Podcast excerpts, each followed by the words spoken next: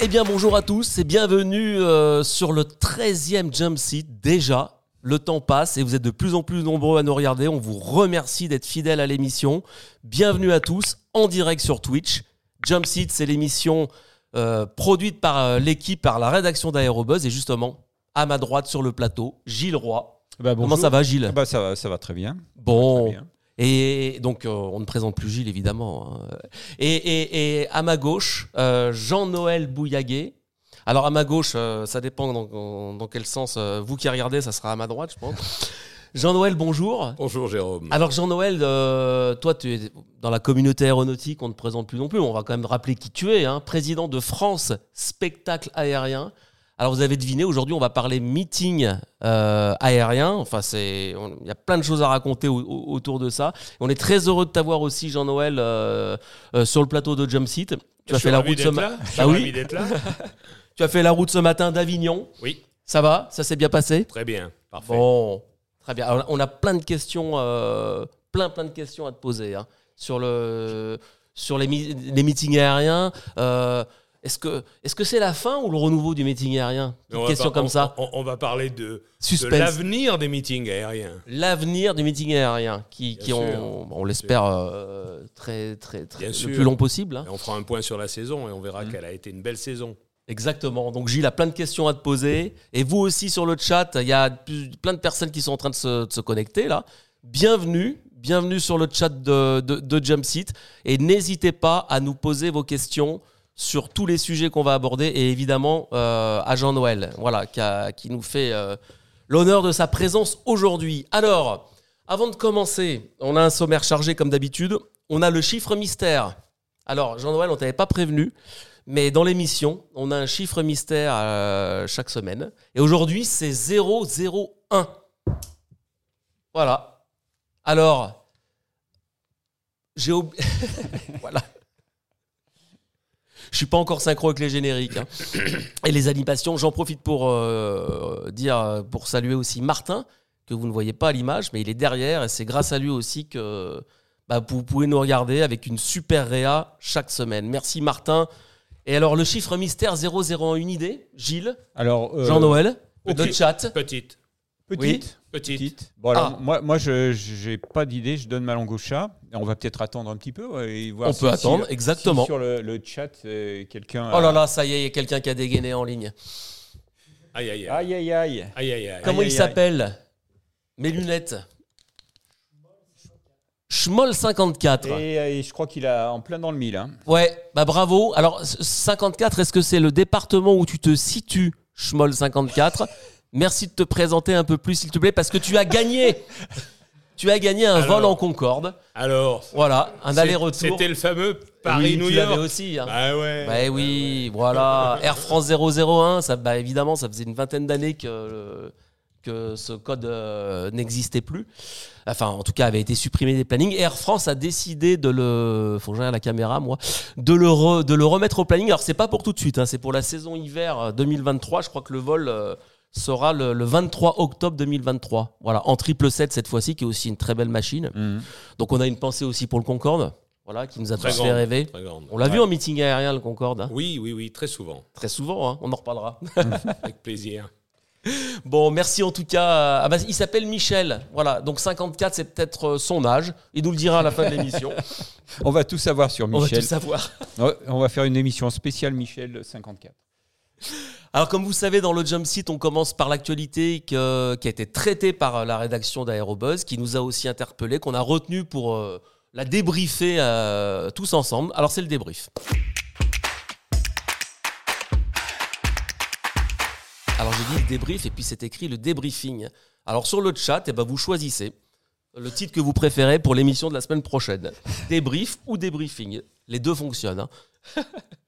Alors- très, très, dé- très démocratique hein, comme émission. Ouais. Ouais, Première, euh, première actualité, alors euh, un drame, euh, un de plus, on a presque envie de dire en ce moment. Collision mortelle à Lima, c'était le 18 novembre 2022, il y a quelques jours. Un Airbus A320 au décollage, euh, donc vraiment, je pense qu'il avait passé la V1 là. hein. Il allait quand même très vite. Vous avez tous vu passer les images sur les réseaux sociaux. Euh, qui est rentré en collision avec un camion de pompiers. Alors, euh, miraculeusement pour l'avion, il n'y a pas eu de victimes. Malheureusement pour les pompiers, je crois qu'il y a eu deux morts. Euh, voilà, donc c'est un accident qui nous a tous, euh, tous interpellés parce que ça pose aussi question un petit peu sur.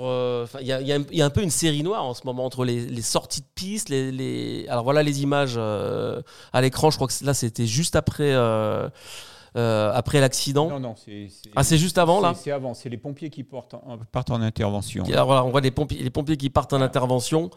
Et euh, alors, je sais pas si on a les images de, de, de- Non. de la collision ou pas. En tout cas, bon, Ouais, je pense qu'on les a, on les a déjà bien vus sur, On les a sur déjà- les, sur les réseaux sociaux. absolument. Donc la 320 Neo de, de, de la lame euh, a terminé sa course, est resté sur la piste. Il a perdu un moteur, il a pris feu. Euh, Jean-Noël, euh, impressionnant quand même.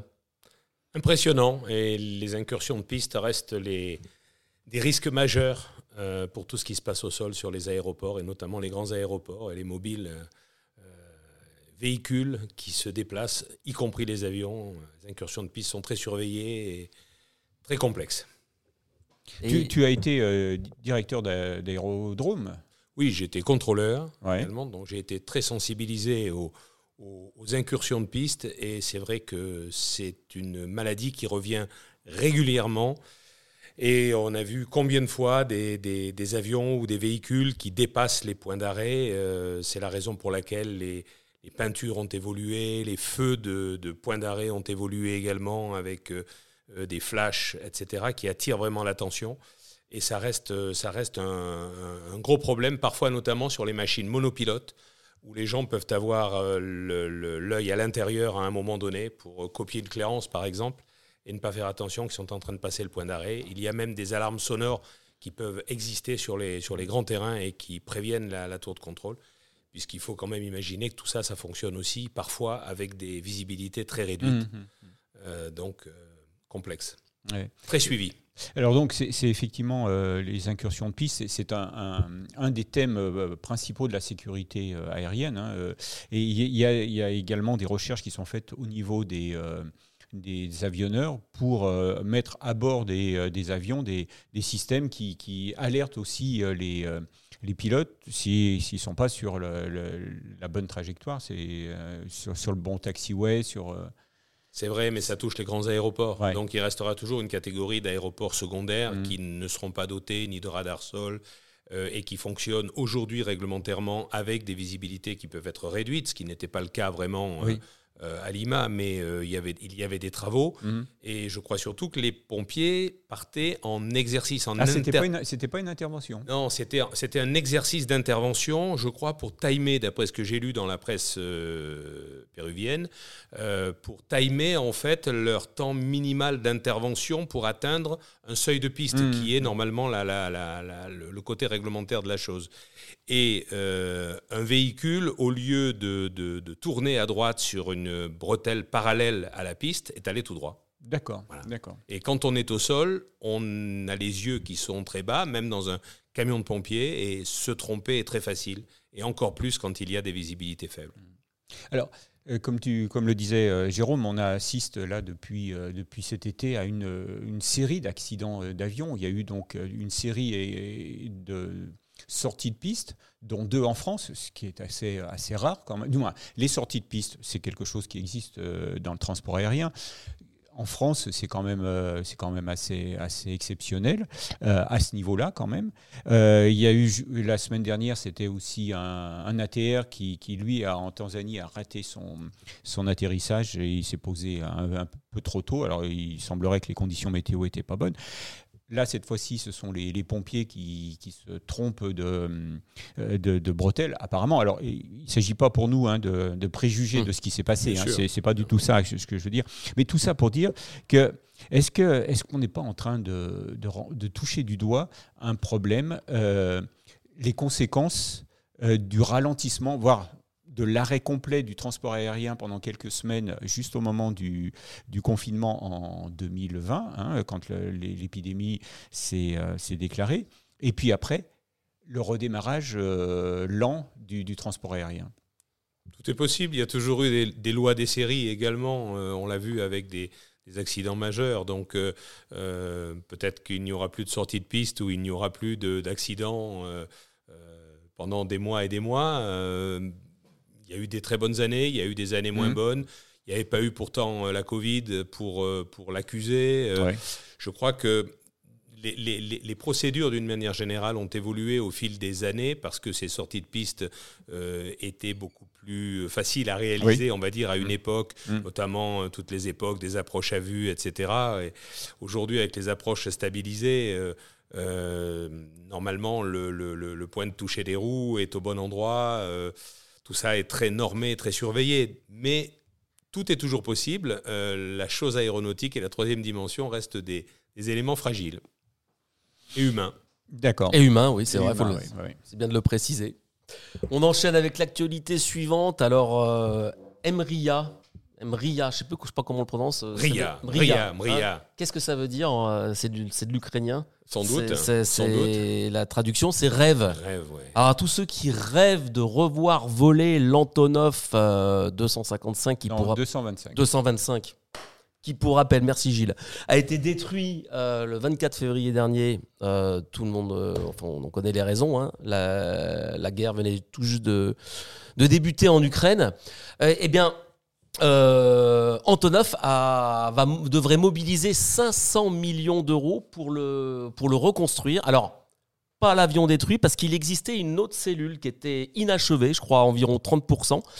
Et apparemment, ils auraient, ils ont fait l'annonce il y a quelques jours, ils auraient trouvé les fonds donc pour, euh, à partir de cette cellule inachevée, bah, reconstruire le plus gros avion du monde hein, avec ses six moteurs et ses quelques 36 roues, je crois, je ne sais plus exactement. Alors, ils vont reprendre quelques pièces euh, qui n'ont pas été endommagées euh, de, l'ancien appareil et aussi des, en créer de nouvelles. Alors, on espère évidemment euh, que, que, va revoler un jour, enfin en tout cas qu'il va être reconstruit. Moi, je l'avais vu. Je crois que je l'ai vu qu'une fois dans ma vie. bah, on- à propos de meeting, bah, c'était au Bourget quand il est venu avec Bourran. Avec Boran, ouais. Ouais, ouais, ça c'était en Ah ouais. 83 ou euh, Mhm. quelque chose comme ça. Euh, on, l'a, on a pas mal parlé de lui sur Aérobuzz, évidemment, pendant le Covid, hein, parce qu'il a fait pas mal de ponts aériens. Il s'est posé à Vatry, euh, il, a, il, est, il est venu en France. Tout à fait. Euh, voilà. Ça fait rêver quand même dans un meeting aérien, l'Antonov. Si, tiens, si le, le numéro 2 re- re- revole un jour, tu le ferais venir dans un meeting euh, Mais bien sûr, selon, selon les normes réglementaires du jour euh, et les études de sécurité qui vont bien, Oui, ça- parce qu'une machine comme ça. ça euh, peut être quelque chose de, de, de, de, de- de très très beau à faire voir, Ouais. bien sûr. On espère, euh, on espère que ça se fera en tout cas. Voilà. On continue dans le débrief avec. On, va, on s'envole en Chine maintenant. Voilà. euh, où est sorti le 9 novembre dernier des usines d'Airbus situées à Tianjin. euh, et ben le premier Airbus A321. Voilà. Euh, alors qu'est-ce que ça veut dire ça Le, premier Airbus Euh, A321 construit a- assemblé, assemblé, assemblé voilà. à- en, en Chine. En Chine, voilà. Il faut rappeler qu'il y a quatre sites hein, d'assemblage d'Airbus. Toulouse, évidemment, Hambourg, Mobile aux États-Unis et la Chine. Mm. Alors, qu'est-ce que ça veut dire? C'est que Airbus est en train de déployer ses ailes un peu sur euh, de nombreux continents pour, euh, pour, Alors, euh, et au Airbus- moins pour construire localement son best-seller. C'est tout, ces tous ces sites existent déjà depuis existent. de- depuis pas mal d'années. Non, là ce qui est ce qui est ce qui est à noter, montée en cadence, c'est- voilà, en fait. c'est la montée Ouais. en cadence puisque Airbus vise quand même à l'horizon 2025 75 75 à 320 par mois. par mois. Actuellement, euh, Mm. euh, juste avant le Covid, et on était sur la, une trajectoire à 40-42. Euh, depuis le Covid, on est re- Airbus est retombé en dessous de 40 et je crois 35, quelque chose comme ça. Donc ça veut dire euh, un gros gros effort pour toute la supply chain et d'où d'où Oui. la, nécessité pression aussi. d'où la nécessité d'avoir euh, plusieurs sites et sur certains sites il y a plusieurs lignes d'assemblage à 320. Donc Ouais. c'est Il y a quatre sites et il y a plusieurs lignes, effectivement. donc, Mm. euh, donc effectivement, c'est une étape euh, qui montre que euh, la Chine fait partie du, du, du mécano Airbus. Exactement. On peut rappeler que à la fin octobre 2022, le, la 320 totalisait 3734 commandes à honorer. Voilà, donc c'est c'est quand même énorme. La 321, pardon. Voilà, voilà. 321, voilà, voilà. précision. hein. Parce que Juste la euh, voilà, 321. la 320 Neo, je crois que c'est 2387 Ouais. pour être précis. Donc ça fait, en gros, précis. ça fait en gros 6000 6000 avions à, à fabriquer. euh, euh, ça, fait, ça fait quand même du boulot. hein. D'autant D'autant que le carnet de commandes se remplit euh, en Ouais. permanence. hein. Euh, Dès qu'on Airbus euh, enregistre plus de commandes qu'il n'a- qu'il ne peut livrer d'avions en ce moment. Et distance euh, largement maintenant son éternel rival euh, Boeing. Voilà. On en a parlé la, la semaine dernière. Bravo. Cocorico. on enchaîne avec, euh, avec les actus. Alors, on va. on va- une petite série euh, volée, euh, volée de plus en plus propre avec le SAF. Alors, je rappelle ce que c'est que le SAF Sustainable Aviation Fuel. C'est du carburant, du kérosène qui est qui n'est pas euh, carbone, hein, euh, qui est fait à partir de, de biodéchets notamment. Euh, alors plusieurs choses. Là, on était, euh, on par... alors oui, alors Martin, quelqu'un vient d'arriver, oui. oui, oui, oui, oui. on les voit, Martin, on les voit, on les voit. Alors, je... euh, Eddie Bravo Fox, bonjour à tous, merci, merci de t'être connecté. Alors, ça serait super sympa aussi, Eddie Bravo Fox, bah, de, de nous donner ton prénom. Hein? Il s'appelle Eddie. Eddie, H-E-D-I. Voilà. Bon, alors bienvenue Eddie. Je crois savoir qui c'est. Ah, très bien, on a, quel- Peut-être, peut-être. Alors, euh, on a des indices. Il parle sous pseudo, on va respecter, respecter son anonymat. Bonjour Eddie. Bonjour Eddie, voilà, exactement. Bonjour Eddy. Donc le SAF à bord des avions, donc euh, on commence à, à en voir un petit peu, un petit peu, hein, parce que la réglementation européenne, je crois que c'est- à partir de cette année, c'est 1% euh, de SAF dans les, réservoirs. Ça va monter euh, petit à petit, 2% en 2025, 6% en 2030, avant de passer à la vitesse supérieure pour atteindre 32% en 2040. Mais on est déjà aujourd'hui à 34% sur la navette Airbus, on parlait d'Airbus tout à l'heure, opérée par Volotea, hein, la, compagnie low cost espagnole qui a été choisie par l'avionneur européen en 2019 pour assurer les deux vols quotidiens entre Toulouse Hambourg. Et on parlait tout à l'heure des... Ah, faut pas que je tape sur la table, pardon. Qu'on parlait tout à l'heure des... des sites, euh, des, des sites Airbus à travers le monde. Alors Volotea euh, vole désormais avec 34% de SAF. Sur cette, euh, Sur sur, cette ligne-là. hein. cette ligne-là. Cette navette-là. sur cette navette-là, exactement. Alors elle vise, euh, alors bon, il y a aussi un, derrière tout ça un effet de communication. euh, Oui, mais, mais là, là, mais- là, c'est- un fait. Là, C'est un fait. Et puis ça commence à devenir euh, une réalité. C'est Ça con- commence c'est à- consistant. hein. c'est voilà, ça, ça montre que, que, que c'est possible, que les industriels aussi montrent l'exemple. Mm. Euh, 34% de SAF, c'est pas rien. Alors, ce qui- ce qu'il Euh, faut, voilà. ce qu'il faut voir aussi, c'est que euh, tu dis euh, les, les industriels montrent l'exemple. Euh, par exemple, euh, tous les, euh, tous les vols de, de convoyage, euh, les livraisons d'avions sont faites avec euh, une, une partie de SAF. Il y a, il y a beaucoup, de, beaucoup de vols euh, qui- qui- chez Airbus qui sont faits avec du, du carburant durable. C'est vrai chez, chez, chez Boeing, c'est vrai dans, chez la plupart des, des constructeurs et même au niveau des hélicoptères où les essais sont faits avec du SAF. Ces industriels montrent l'exemple. Les compagnies qui sont derrière sont euh, également euh, montrent Ont des promesses, hein. Tout simplement parce qu'il faut, euh, il faut encourager les, euh, les. Alors on ne dit plus les pétroliers, on dit les, les, les énergéticiens. Il faut encourager les énergéticiens à investir dans des raffineries Oui, qui, parce qui que- vont faire du SAF. Alors, il y a un autre exemple aussi. hein, Alors il y a un autre exemple, tout à fait, toujours une navette d'entreprise, plus proche de d'aérobuzz là, entre Lyon justement. géographiquement. Géographiquement, voilà. Précision. C'est la navette euh, aérienne de Volvo euh, qui est opérée en, alors, par la compagnie aérienne suédoise euh, BRA. Alors, c'est Braten Regional Airlines, pour être précis. Et donc, la navette euh, ATR, alors là, c'est 50% de, de Ah oui, SAF ouais, euh, ouais. dans, dans les réservoirs. Entre Göteborg en Suède euh, et Lyon-Saint-Exupéry, elle a décidé d'incorporer donc euh, bah, la, moitié, la moitié en SAF Mm. sur, sur, sur cet avion. Euh, faut à noter que c'est le maximum autorisé par, par la certification de l'appareil. Pour l'instant. Pour Des l'instant. moteurs, ouais, des moteurs. Voilà. Voilà. Alors, euh, ce qu'il faut, oui, tout ça, c'est pour expliquer aussi que euh, Volvo a, a une, euh, a racheté il y a de nombreuses années Renault véhicule industriel qui avant s'appelait Berlier, Mhm. dont les Lyonnais sont, se souviennent et sont surtout très très fiers. Mhm. Alors, ce que, ce que j'ai appris hier au soir, parce que mon voisin travaille chez, chez RVI et a utilisé donc cette navette, cette navette, en fait, euh, c'est un vol régulier dans lequel Volvo réserve 40 places euh, tous les jours. Voilà. Donc, euh, donc ça veut dire que euh, dans ce vol, il y a aussi des passagers qui, sans le savoir, vont voler euh, avec du, du SAF. euh, voilà. Donc, euh, 50%. alors, pour répondre à la question de Raconvix, c'est ça? Raccoon Raccoon Vins. Vins. Bonjour Eh bien, Raccoon Vins. Euh, les, les compagnies disent que ça coûte à peu près 3 à 4 fois plus cher le, le litre de, de SAF par rapport au kérosène. Voilà. Donc effectivement, euh, pour le moment, c'est plus cher. On n'en produit pas aussi assez. Enfin, en tout cas, aujourd'hui, je crois que c'est environ 100 125 millions de litres production mondiale.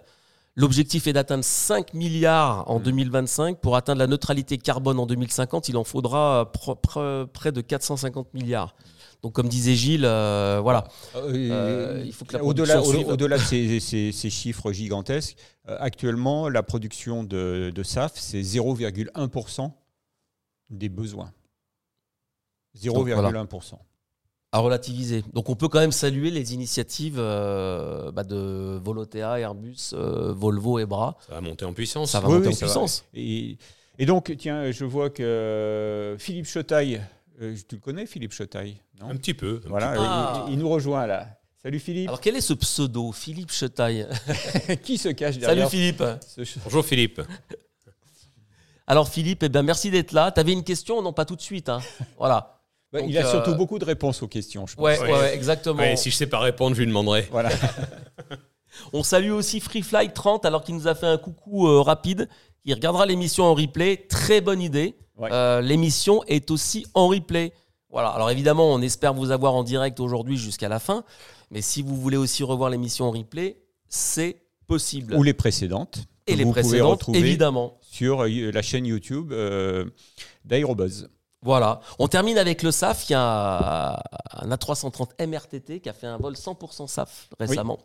Euh, Alors, ça, voilà. Alors, Alors comme- Frédéric Lert, si tu peux te connecter pour nous en parler.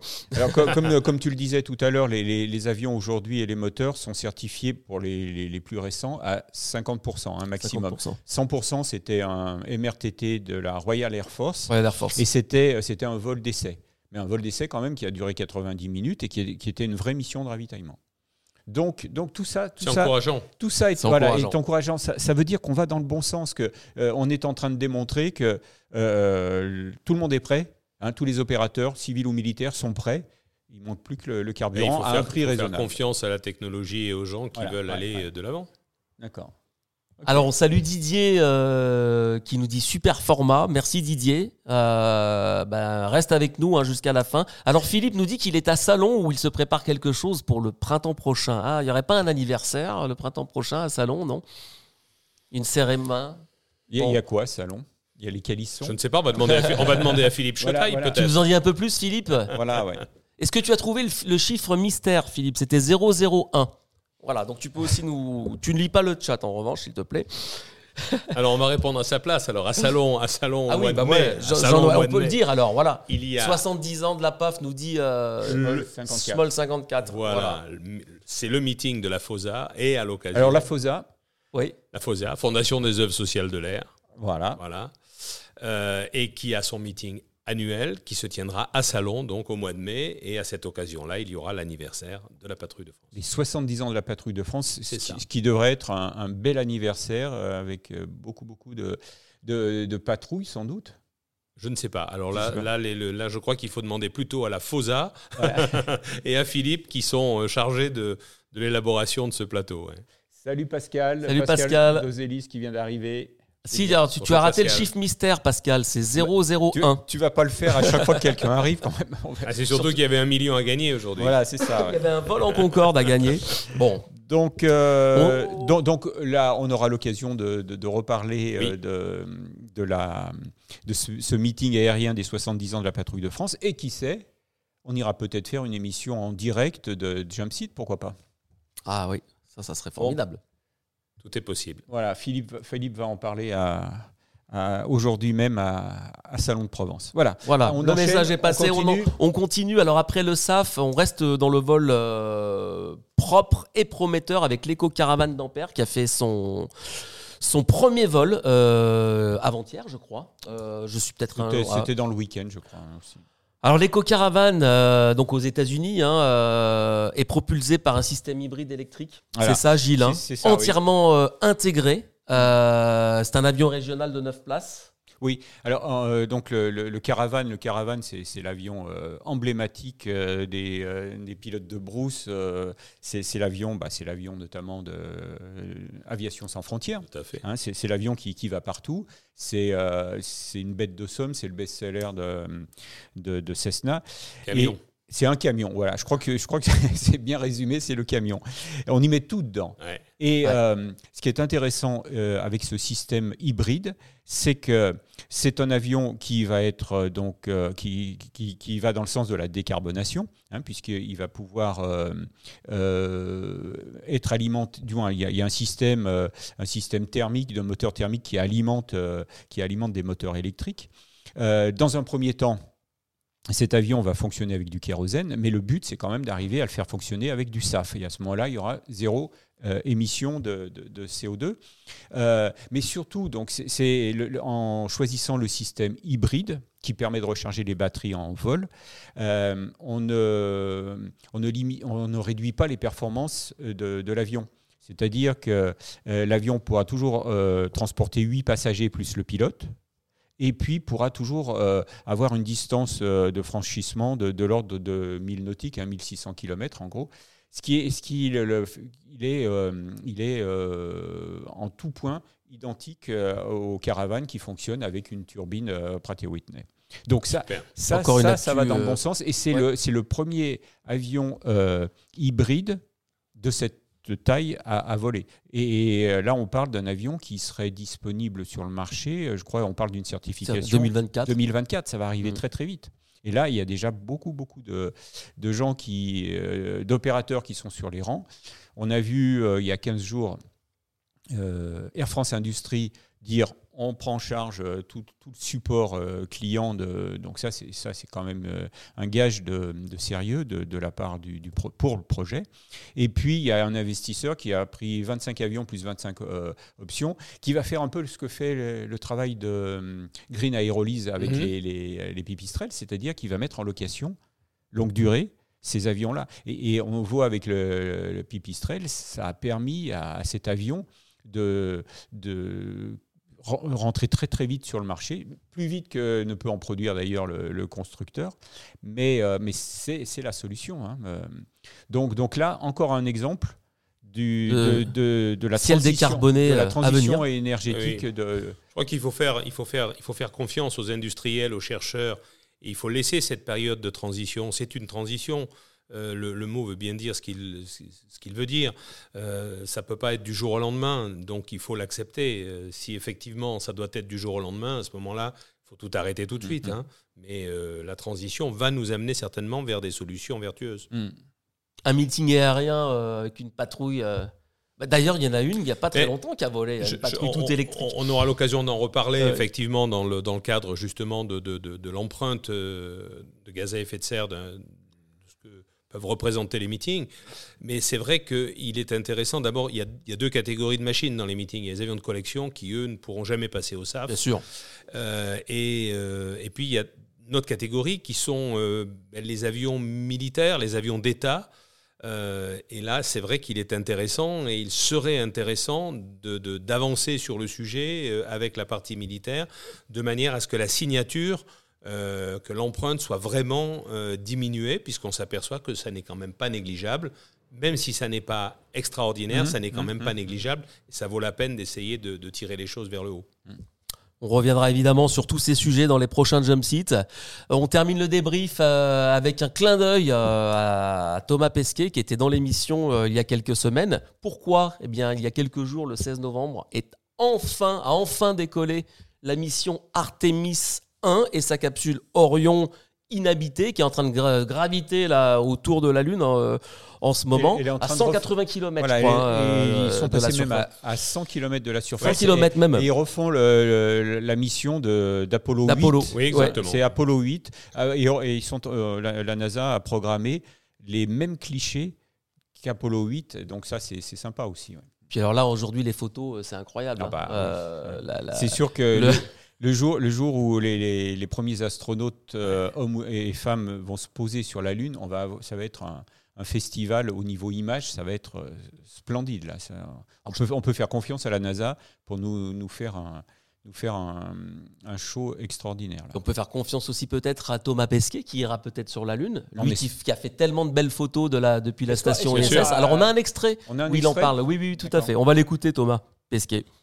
Aujourd'hui, on est euh, proche d'un retour vers la Lune. Alors, ce qu'on a fait dans les années 70, c'était super, et c'était évidemment techniquement hyper difficile avec les moyens de l'époque. On a plus de technologie, mais on a beaucoup moins de budget. Puis, quelque part, aujourd'hui, on accepte un peu moins de prendre des risques. Mais malgré tout ça, euh, on y arrive. On est vraiment à deux pas de commencer la phase opérationnelle du programme Artemis. Premier vol inhabité, euh, premier vol habité, mais sans se poser sur la Lune. Et ensuite, c'est parti. On va au rythme d'une mission par an se poser sur la Lune. Euh, L'ESA, l'Agence spatiale donc mon employeur, au nom de l'Europe, euh, fait partie de ce programme-là et fait partie euh, de, manière euh, intégrale. En fait, on, a, on fournit le, le module de service donc qui assure la propulsion, le, le contrôle d'attitude et la fourniture, par exemple, en gaz, en oxygène pour l'équipage, enfin toutes les servitudes, l'énergie électrique, notamment les batteries, les panneaux solaires, de, la capsule Orion qui ramènera les astronautes donc internationaux vers la Lune. Donc ça, c'est super.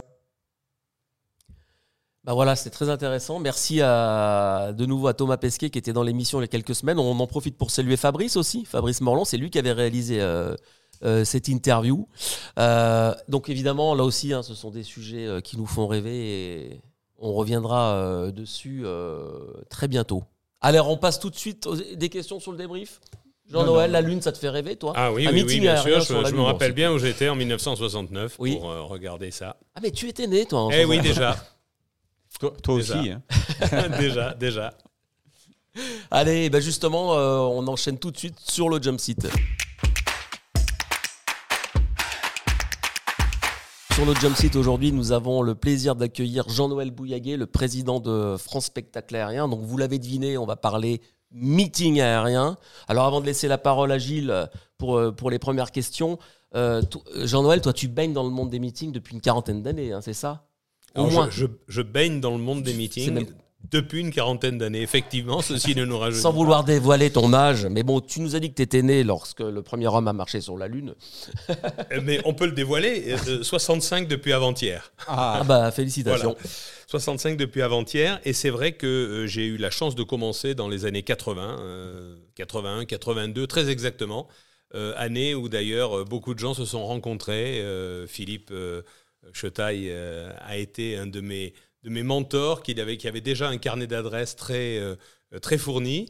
Et à cette époque-là, il est vrai qu'on a rencontré un homme qui s'appelait Jacques Botelin aussi, Jacques euh, Botelin. Qui, qui nous a dit si vous faites un meeting l'année prochaine, bah, vous savez que j'aurai peut-être une patrouille acrobatique, etc. Et en Voilà. 1982, il faisait quoi, Jacques Botelin? Et il vendait des avions à la Socata à l'époque, hein, chez je- Robin et à la Socata. je rappelle, je rappelle que Jacques Botelin euh, est le, le leader et le fondateur de, de la patrouille euh, D'Apache Aviation, Apache déjà, le- Aviation, le boss ouais. Aviation, et de la, puis, la euh, patrouille Breitling. voilà. de- et après ce qui a été patrouille euh, Martini. Ah, voilà. Euh, D'abord la patrouille des Apaches, ensuite patrouille Martini, Echo, euh, Adeco, Khalifa, enfin j'en passé Ouais. des meilleurs pour arriver jusqu'au Breitling Jet Team. Donc, donc tout, tout remonte à- au tout début des années 80 alors. Oui, tout à fait, parce que quand Jacques s'est posé un jour à Vichy où j'étais en poste, il me dit si, euh, si vous voulez faire un meeting, euh, j'ai un copain qui s'appelle Eric Muller, il est suisse, il fait de la voltige, il faudrait l'appeler. Alors j'ai appelé Eric Muller, Eric Muller m'a dit mais si vous faites un meeting, moi j'ai un copain, il s'appelle Stephen Gray. Euh, et il cherche des meetings à faire en France. Et c'est comme ça que le Birkat est venu quasiment pour la première fois en France. Muller, c'est lui qui détenait le record de De Vries, non? Oui, c'est ça. Oui. On, faisait, on faisait des petites choses euh, sympas à l'époque. On faisait compter les tours de vrille au public, il faisait la chasse au ballon. Euh, voilà, tout un tas avec la Crostar. Mhm. Euh, Eric était un être délicieux, architecte de profession et, euh, et champion d'Europe de, de- de voltige. Mais euh, en meeting, c'était un show et euh, voilà, c'était vraiment quelqu'un de délicieux.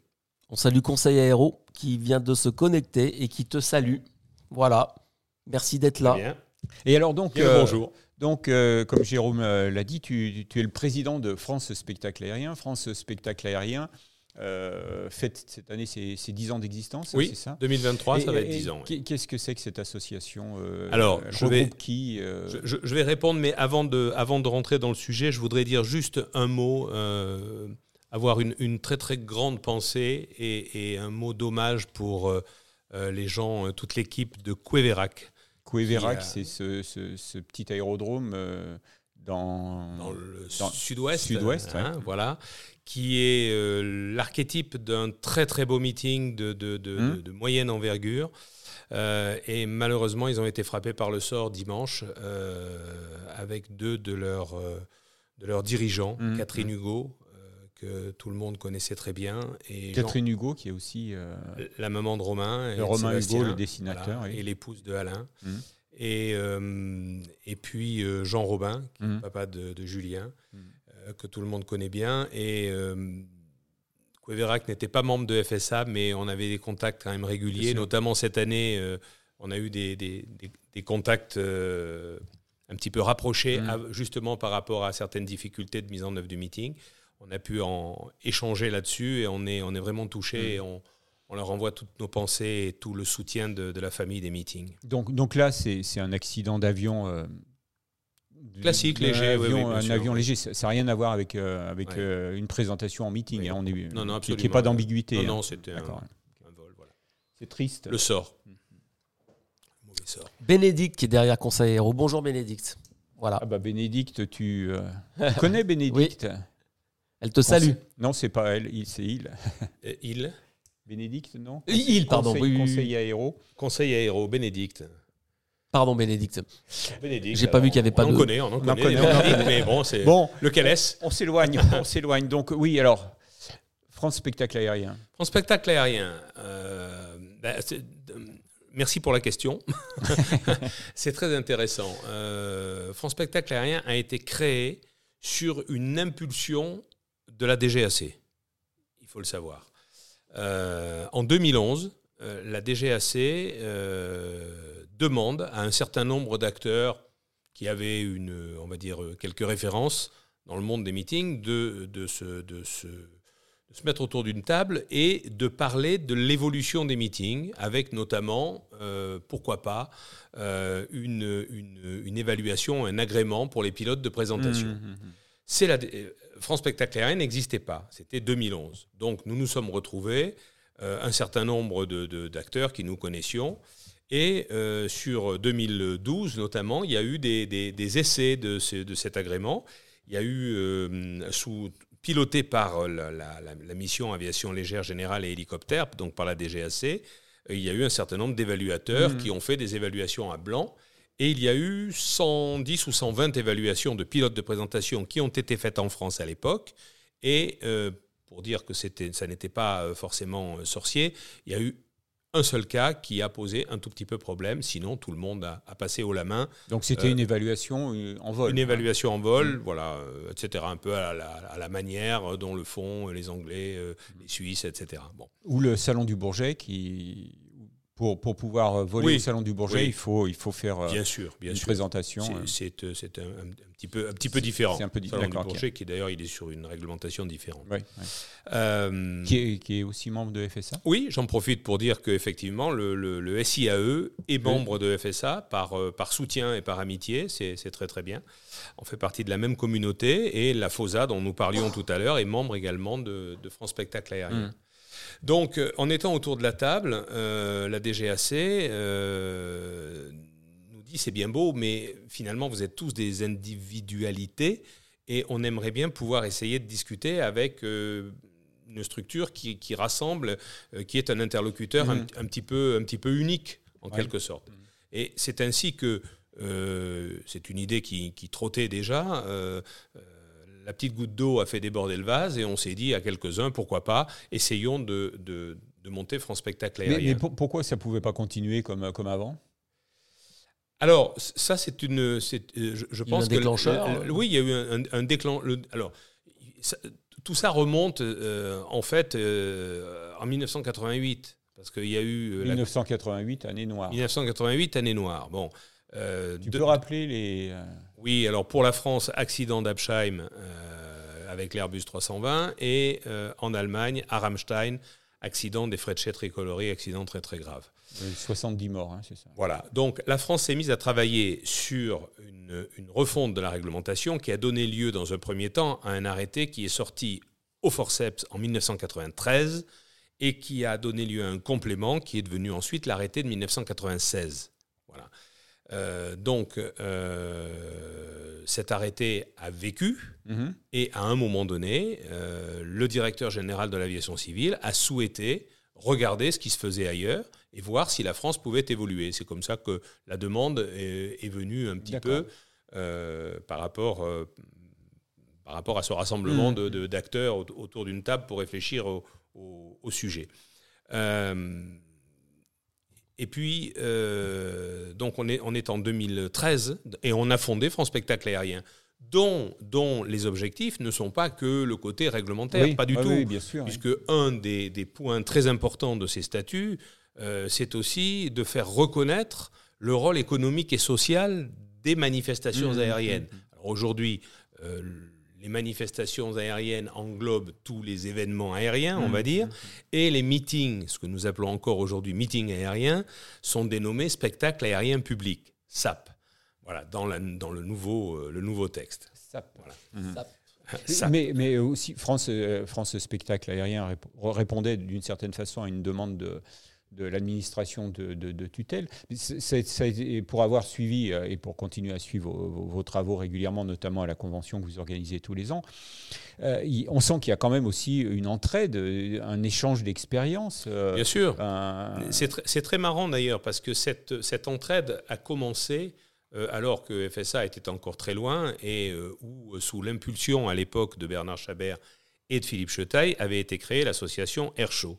Et euh, nous organisions tous les ans euh, une, journée, une soirée, une journée de, qu'on avait baptisé Retrouvailles en Beaujolais, mmh. et, où se retrouvaient comme ça des, des, acteurs, des copains. Euh, Jean Salis, j'en passais des meilleurs, hein, c'est le cas de le dire. et, nous avions une, une demi-journée de travail où nous parlions des problèmes que nous rencontrions dans les meetings. Mmh.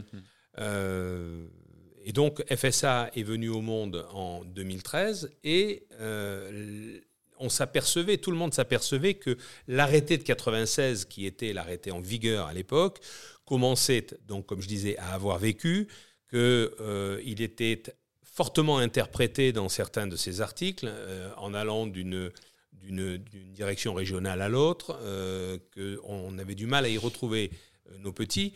Et dans la discussion avec l'administration, nous, nous souhaitions, euh, d'une manière générale, que cet arrêté soit toiletté et mhm. soit simplifié, parce que nous le trouvions trop complexe. Alors, ce qu'il faut peut-être préciser, c'est que quand tu es organisateur de, de meetings aériens, euh, D'abord, tu ne peux pas faire n'importe quoi, évidemment, mais tu dois demander une autorisation pour, euh, pour faire ce, ce meeting. Et cette autorisation, elle est délivrée par la préfecture qui, euh, qui est conseillée par la DGAC. Oh, et c'est là, là où tu dis qu'il y a d'une préfecture à l'autre, il peut y avoir des, des, des demandes euh, particulières. Oui, alors d'une part, cet arrêté, il est, il est euh, multiministère. Hein, oui. alors c'est-à-dire on retrouve. alors on retrouve. alors maintenant c'est écologie et transport, les armées, l'intérieur ça touche au grand rassemblement. Et il y a et maintenant jeunesse et sport. Il y a quatre, quatre, ministères qui sont, qui sont signataires de ce texte. C'est bien pour ça qu'il est très compliqué quand euh, il faut le changer. De, le circuit euh, ministériel est, est, très lourd. Mais euh, les préfectures, effectivement, sont le, point d'aboutissement mmh. et pour la sortie d'un arrêté préfectoral. Mais tout ce qui est dans l'arrêté préfectoral est délivré sous forme d'avis technique, à la fois par les directions de la sécurité de l'aviation civile interrégionale mmh. qui sont en place, mais aussi tous les autres services qui sont le SAMU, les pompiers, euh, euh, l'ADREAL, euh, enfin bon. Mmh. Voilà. Donc c'est un ensemble, ça n'est pas simple du tout. Et surtout, il ne faut pas le. On verra que ça a son importance.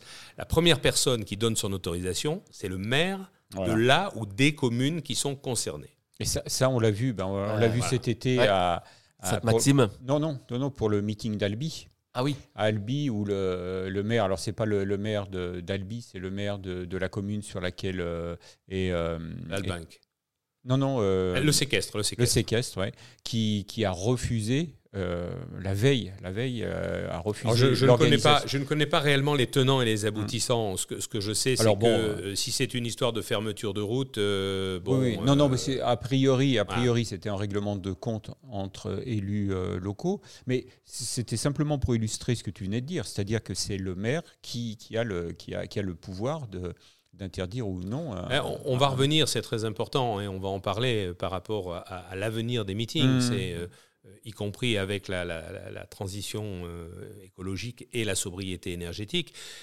mais il est bien évident que le maire a un pouvoir qui est très important. parce que s'il émet un avis défavorable, bien sûr, c'est mmh. très difficile de, faire un meeting je n'ai vu qu'un cas, je n'ai vu qu'un cas dans ma, dans ma petite carrière où le maire a émis un avis très défavorable et où le préfet est passé par-dessus, mais c'était pour les 50 ans de la sécurité civile euh, et le meeting des 50 ans sur l'aérodrome d'Aix-les-Milles. Voilà. D'accord. Mais là aussi, il y avait des histoires de riverains, etc. Ça paraît très complexe quand même encore aujourd'hui. C'est hein. très complexe. Ça a été simplifié en 2013, mais en fait, euh, non. Non, non, non, pas du tout. Et, aujourd'hui, donc, je me suis arrêté avec l'arrêté de 96, dont nous souhaitions une simplification. Et en guise de simplification, aujourd'hui, on a un arrêté qui est, euh, qui est devenu encore plus complexe, qui est une, usine à gaz administrative. Euh, parce que la société se complexifie. Euh, donc euh, voilà, bah là ça s'est complexifié aussi. la rédaction de ces textes, nous dit-on, ne peut que être dans le, on va dire, dans le format de ce que Légifrance accepte, que ce que l'Europe peut accepter. On ne peut pas écrire n'importe quoi.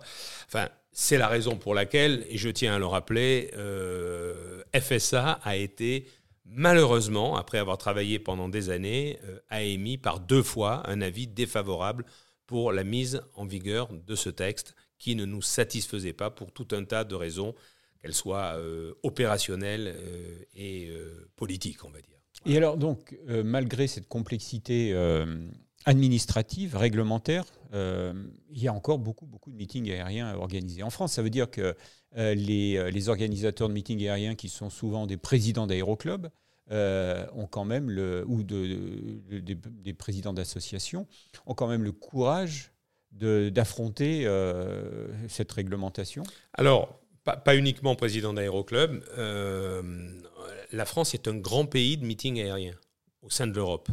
Euh, peut-être l'un des plus grands, avec, avec, euh, le Royaume-Uni. Royaume mais le Royaume-Uni euh, n'a peut-être pas le nombre de, de, hmm. de, de, meetings que nous, nous avons. À l'année, ouais, il y en a un paquet. Hein. Nous, avons fait, nous avons fait des statistiques très précises là-dessus, parce qu'elles elles intéressaient également les administrations. C'est-à-dire que nous avons en moyenne, en moyenne 40 meetings par an en France, ce qui est énorme, dans toutes les catégories ce qui est important de rappeler également, c'est que France Spectacle Aérien est une association qui regroupe toutes les catégories d'acteurs. Euh, on ne représente pas que les, grands, euh, grands meetings. Euh, nous avons le meeting de Saint-Junien, légendaire en Limousin, Mainfond, Aubeville, événementiel. Il y a tout un tas de petits meetings. J'ai même vu des pilotes d'ULM qui venaient à la convention euh, euh, depuis, euh, depuis Bordeaux pour assister aux, séances de, retour d'expérience. La convention de FSA. Convention de FSA. convention annuelle. Donc, nous avons des bénévoles, aussi bien des, des bénévoles en piste, euh, des bénévoles euh, qui s'occupent de, de, tenir des buvettes, euh, ça peut être n'importe qui, des spotters. nous représentons toutes, les, toutes les catégories et nous avons en membres 33 organisateurs, ce qui est quand même pas ridicule. Il est difficile de faire un décompte exact des meetings parce qu'il y a des meetings qui ont lieu euh, tous les ans, des mhm. meetings qui ont lieu tous les deux ans, et d'autres qui ont lieu parfois euh, 4 ans, 5 ans, 6 mhm. ans. On a, on a pris ça sur, euh, avec un, historique euh, assez précis, et on est arrivé à trouver une moyenne, une moyenne de l'ordre d'une quarantaine de manifestations dites meetings, on va dire, avec des présentations en Donc là, là, on exclut, du moins, tu ne fais pas rentrer dans ces 40 les journées portes ouvertes, les choses comme ça. Pas. là, on... Alors là, on est, là, on est on est sur, on est sur la centaine, mmh. voire plus de la centaine. Euh. Non, non, c'est un, c'est un, grand, euh, c'est un grand pays. Et alors, ce qu'on peut regarder sur l'année 2022, que ce soit en France ou que ce soit à l'international au niveau européen, ça a été une année euh, où l'appétence du public pour les meetings a été franchement marquée. Euh, Donc tu veux dire qu'il y a eu beaucoup de, beaucoup énormément de monde. Énormément L'après-Covid? Non? L'envie de revoir des... Oui, je crois l'envie, il, y a tout un tas d'éléments. Alors c'est vrai qu'en France, il y a eu beaucoup de meetings, de grands meetings, de beaux meetings, mm. parce que c'était la sortie du, du, Covid, donc il y a eu beaucoup de, de, choix. Mais sur tous les endroits, sur tous les sites, il y a eu beaucoup de gens qui sont venus. Euh, et, on voit vraiment que c'est euh, valable à l'international. Mm. Euh, si on va, si on regarde à l'étranger, Zeltweg, AirPower ou Ostrava en République tchèque, ils sont arrivés à des chiffres de 300 000, 350 000 personnes. Euh, ce ne sont pas des salons aéronautiques, ce, mmh, sont, ce sont bien, des, ce sont bien des, des, meetings. des, meetings. aériens. Je ne parle pas en Angleterre du, du, du RIAT, hein, du Royal Air Tattoo, euh, mais en France, on a vu des chiffres euh, qui ont été excellents sur les grands meetings, sur les moyens et sur les, sur les petits meetings. Donc ça, c'est quand même très très important. c'est le signe aussi que les meetings plaisent au public. Exactement. Exactement. Donc c'est la raison pour laquelle il faut essayer euh, de les préserver. Euh, espèces en voie de disparition, euh, pourquoi? Parce qu'on parlait des organisateurs tout à l'heure, on parlait de la difficulté d'organisation. Les organisateurs, si on ne les soutient pas, mmh. si tout le monde ne se donne pas la main pour les soutenir à tous les niveaux, seront rapidement une espèce en voie de disparition. Ce qu'il faut préciser aussi, euh, c'est que la plupart de ces organisateurs sont des organisateurs bénévoles. Ce sont pas des. Euh, il y a quelques sociétés organisatrices, euh, mais la, plupart, ce sont des associations. Absolument. ça ne veut pas dire que, également collectivités territoriales. Oui.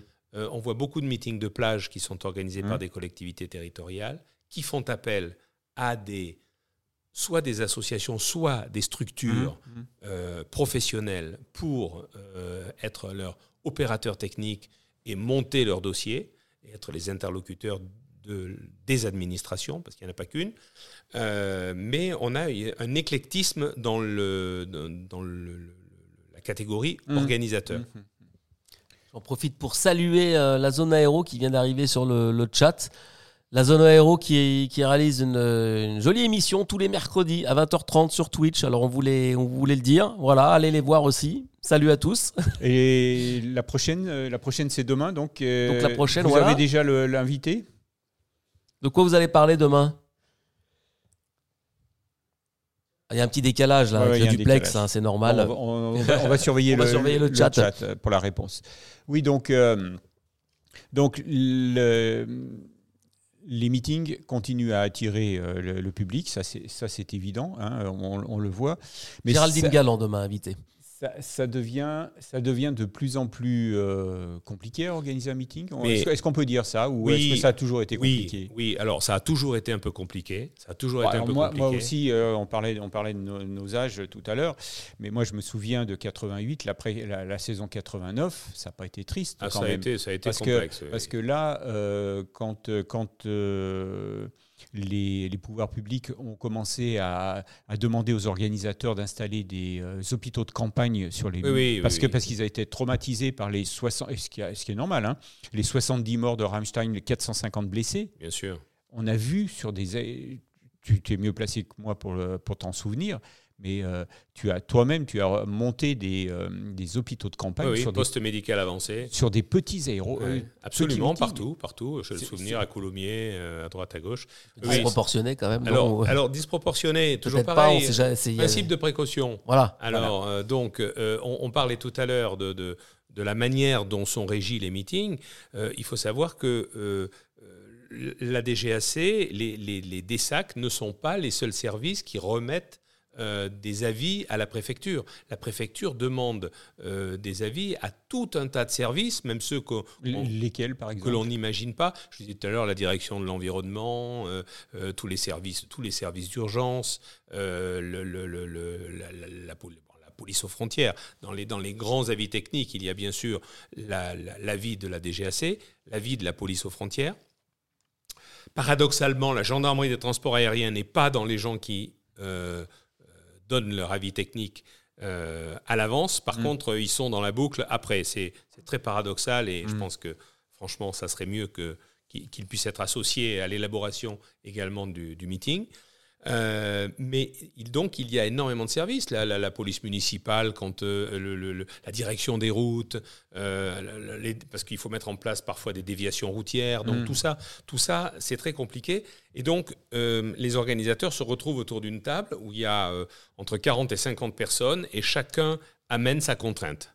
Voilà, chacun est là avec sa contrainte et l'organisateur est le réceptacle de toutes ces contraintes. Donc il faut vraiment aujourd'hui, c'est un sacerdoce que d'être organisateur, en plus du risque financier, mhm. en, en, plus du risque euh, sécuritaire, on a ajouté des couches sur le millefeuille, euh, la sûreté, euh, le sanitaire maintenant avec le, mhm. avec le, Covid, mhm. et puis effectivement une nouvelle réglementation, un nouvel arrêté qui complexifie encore les choses et qui a fait cette année que des petites manifestations, des très petites manifestations, euh, n'ont pas eu lieu parce que euh, les gens ne se sont pas sentis le courage d'affronter la complexité mmh. du texte, en, Justement, en euh, quelque sorte.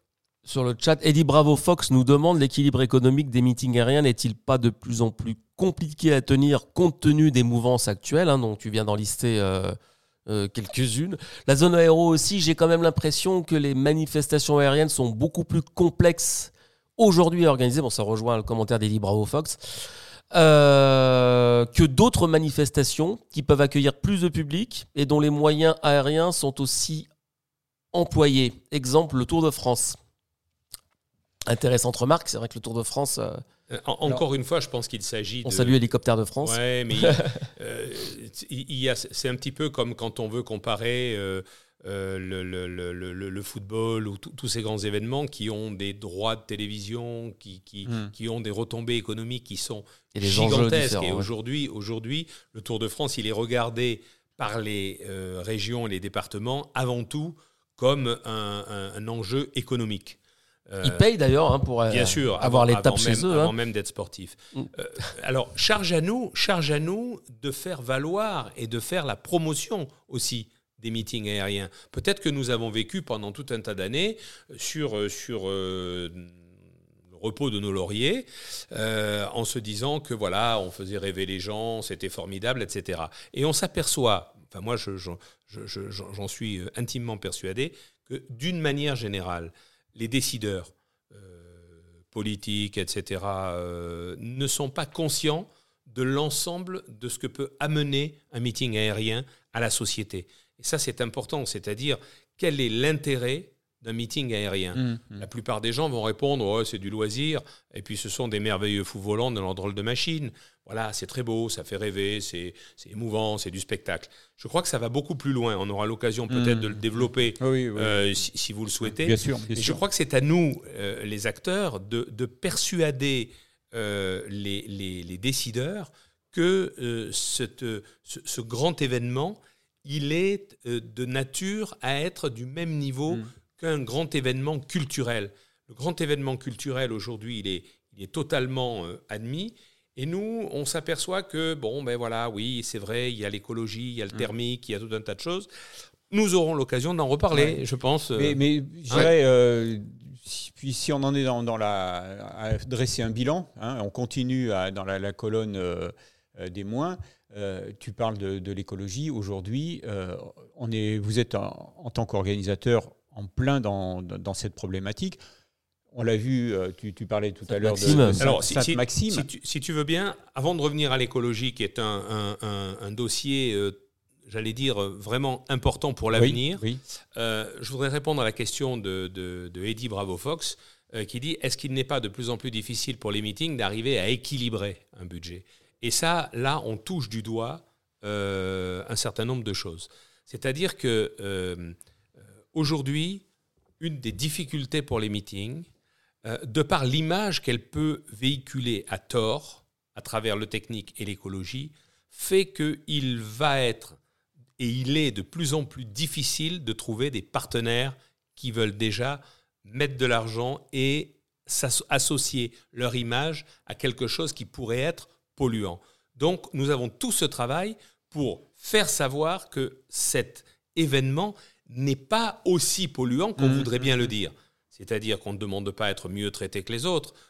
on ne demande pas à être traité justement comme l'aviation bashing du, du, matin au soir, on demande à être traité de manière légitime, en quelque sorte, et au niveau de, euh, des rejets que l'on produit. Que la vérité soit faite. Voilà, que la vérité soit faite, exactement. Mais ça veut dire que les subventions publiques aujourd'hui, pour en trouver, c'est de plus en plus difficile parce que, effectivement, l'État dit les subventions iront vers euh, des événements vertueux. Mhm. Donc, si euh, on veut cet argent, il faut absolument démontrer que nous sommes vertueux. On peut être vertueux pour tout un tas de raisons écologiques, des raisons société, euh, des, régions, des, des, raisons humaines, etc. On pourra en, en, reparler. Mais euh, c'est très difficile euh, parce que l'argent pour monter aujourd'hui un meeting aérien est de plus en plus difficile à trouver. Parce que si, en gros, les, les, quelles sont les, les, sources, les différentes sources de revenus pour les, les grandes, les, les grands blocs pour un meeting aérien Alors, il y, a une catégorie de meeting où les gens arrivent dans des manifestations petites ou de moyenne importance et qui ont des très bonnes relations avec leurs élus, qui avaient jusqu'à mmh. présent de très bonnes relations avec leurs élus et qui n'avaient pas trop de contraintes, on va dire, d'activistes, mmh, mmh. Euh, arrivaient à faire des manifestations quasiment même gratuites pour le public. Bon, je dis quasiment parce que certaines ont fait payer le parking et il y a pas mais ce sont des tarifs qui sont très faibles, les entrées dans les meetings. Même si aujourd'hui ça nous apparaît euh, pour certains meetings comme élevé, ça reste très faible au regard de ce que l'on voit à l'étranger. Prenons les meetings anglais par exemple, et au regard de tout autre spectacle, mmh. euh, qui aujourd'hui, le moindre festival d'été, euh, bah. coûte bien plus cher que l'entrée d'un meeting aérien. Bon. mais c'est vrai que l'on a aussi habitué les gens à aller voir des meetings pratiquement gratuitement ou pas loin. Mmh. C'est une activité populaire, c'est une activité familiale. Mais les sources, elles sont d'abord, pour ceux qui sont payants, ben, un delta sur les, sur les, sur, les, entrées. Mhm. Alors, avec le risque que l'on connaît, euh, météo, mhm. euh, l'organisateur peut-il s'assurer pour le risque météo ou pas? C'est terriblement cher. Mhm. Euh, une, assurance vaut facilement 10, 14, 15 000, 20 000 euros si on veut s'assurer sur, sur, sur un risque météo. donc, Certains meetings ne s'assurent pas, mhm. euh, ou ont des contrats un petit peu particuliers. Euh, ensuite, eh bien, les subventions, les partenaires. Mhm. Voilà. Et quand c'est les, les, les, trois les trois postes. Euh, exactement. et les espaces VIP. où effectivement, donc dans le cadre du partenariat, où on peut du partenariat. vendre des tables, etc., mhm. ou des partenaires. Mais encore une fois, le problème des partenaires, il est en pointillé maintenant. Et puis voilà, il, il a évolué. Bien sûr. Euh, sûr. comme tu le disais, il y a de plus en plus d'entreprises ne veulent pas, parce que les partenariats, on les fait avec des entreprises ou des collectivités locales, mais les entreprises ne veulent plus associer leur image Tout à, fait. à, Donc, l'écoute, à, l'aéronautique. L'écoute n'ont cessé de, monter. Mmh. Pourquoi? Parce que euh, la sécurité, on parlait du poste médical avancé, de l'hôpital de campagne, ça, a toujours été l'écoute. On paye les pompiers, on paye tout ça. Parce que les pompiers, les gendarmes qui sont autour d'un, sur et autour d'un, aérodrome le jour du meeting aérien, il ne faut pas oublier que ce sont les organisateurs qui payent tout. Absolument, ils sont sous convention, on les paye. Toute la facture, même les gendarmes, tout le monde. Ça veut dire que, le, j'allais dire, euh, l'État est juge et parti, parce qu'à un moment donné, ces services-là euh, euh, définissent un nombre de personnes à mettre en œuvre pour assurer euh, la, sécurité euh, euh, telle qu'ils la voient. C'est ça. et ils font payer le nombre de personnes mmh. qu'ils mettent en œuvre. C'est la même chose pour les SAMU. C'est la même chose pour les pompiers, en disant vous faites un meeting, telle catégorie, tant de la jauge, tant de spectateurs, donc 10 camions, 15 camions, 4 VSAV, etc. Et puis, ben, ça coûte tant. Donc c'est un petit peu un procédé qui est quand même euh, marginal parce qu'en plus d'un département à l'autre ou d'un meeting à l'autre, les mêmes normes ne sont pas appliquées. Mmh, mmh. Et c'est là que l'organisateur est pris quand même en otage. Et c'est très difficile parce que tout ça est régi par euh, le, millefeuille français euh, des collectivités territoriales, avec le SDIS qui dépend des conseils départementaux, etc. etc. Mmh, mmh, mmh. Donc c'est donc compliqué. L'organisateur est vraiment euh, pris en sandwich euh, dans, tous les, dans, tous les domaines. C'est la raison pour laquelle les organisateurs, il faut vraiment les comprendre sur le plan économique, Parce que, pour répondre, effectivement, pour aller dans le sens de Eddy, encore une fois, euh, si on gagnait réellement de l'argent avec les meetings aériens, ça se saurait depuis longtemps. Mhm. Et les structures professionnelles qui essayent de travailler dans ce domaine-là depuis un certain nombre d'années, eh bien, euh, on voit bien qu'elles ont, elles ont du mal euh, à vivre parce qu'il y a tellement de contraintes qui sont mises en œuvre que la sécurité, après il y a eu la sûreté. Donc la sûreté, c'est-à-dire qu'on a, on a fait mettre, on a fait appliquer à certains meetings, notamment les meetings qui avaient lieu sur des aérodromes ou des aéroports, les mêmes normes de sûreté pratiquement que euh, pour euh, des avions commerciaux. Ça, ça, c'est euh, après les attentats de 2015. Exactement. hein, C'est-à-dire Voilà. les postes d'inspection filtrage, Exactement. où il faut du personnel pour palper, Tout à pour, fait. pour fouiller les sacs. Voilà, Donc ça, c'est des tout à fait. ou- ouvrir les glacières pour être sûr qu'il n'y a, pas de bombe dedans. Donc euh, Tout à Voilà. fait. Donc ça ça, ça, ça, coûte de l'argent. Derrière est venu le sanitaire mhm. avec, avec le Covid. Donc encore une fois, des nouvelles choses à mettre en œuvre. Euh, et donc c'est vrai qu'au bout d'un moment, les organisateurs ont tendance à dire euh, stop, n'en jetez Le- plus, le- voilà, la cour le- est pleine. Alors à côté de ça, il faut quand même, euh, on est en France, c'est vrai qu'on est compliqué. J'ai eu l'occasion de voir récemment, euh, j'allais dire ce que j'appellerais l'arrêté préfectoral de certains meetings aux États-Unis. Justement, Pascal euh, Ozelis nous pose la question. Est-ce que c'est une exception française Voilà. ou euh, Alors, je ne le crois pas, parce que j'ai vu le, le, le- le waiver de, de- de- de- de- du meeting de San Francisco.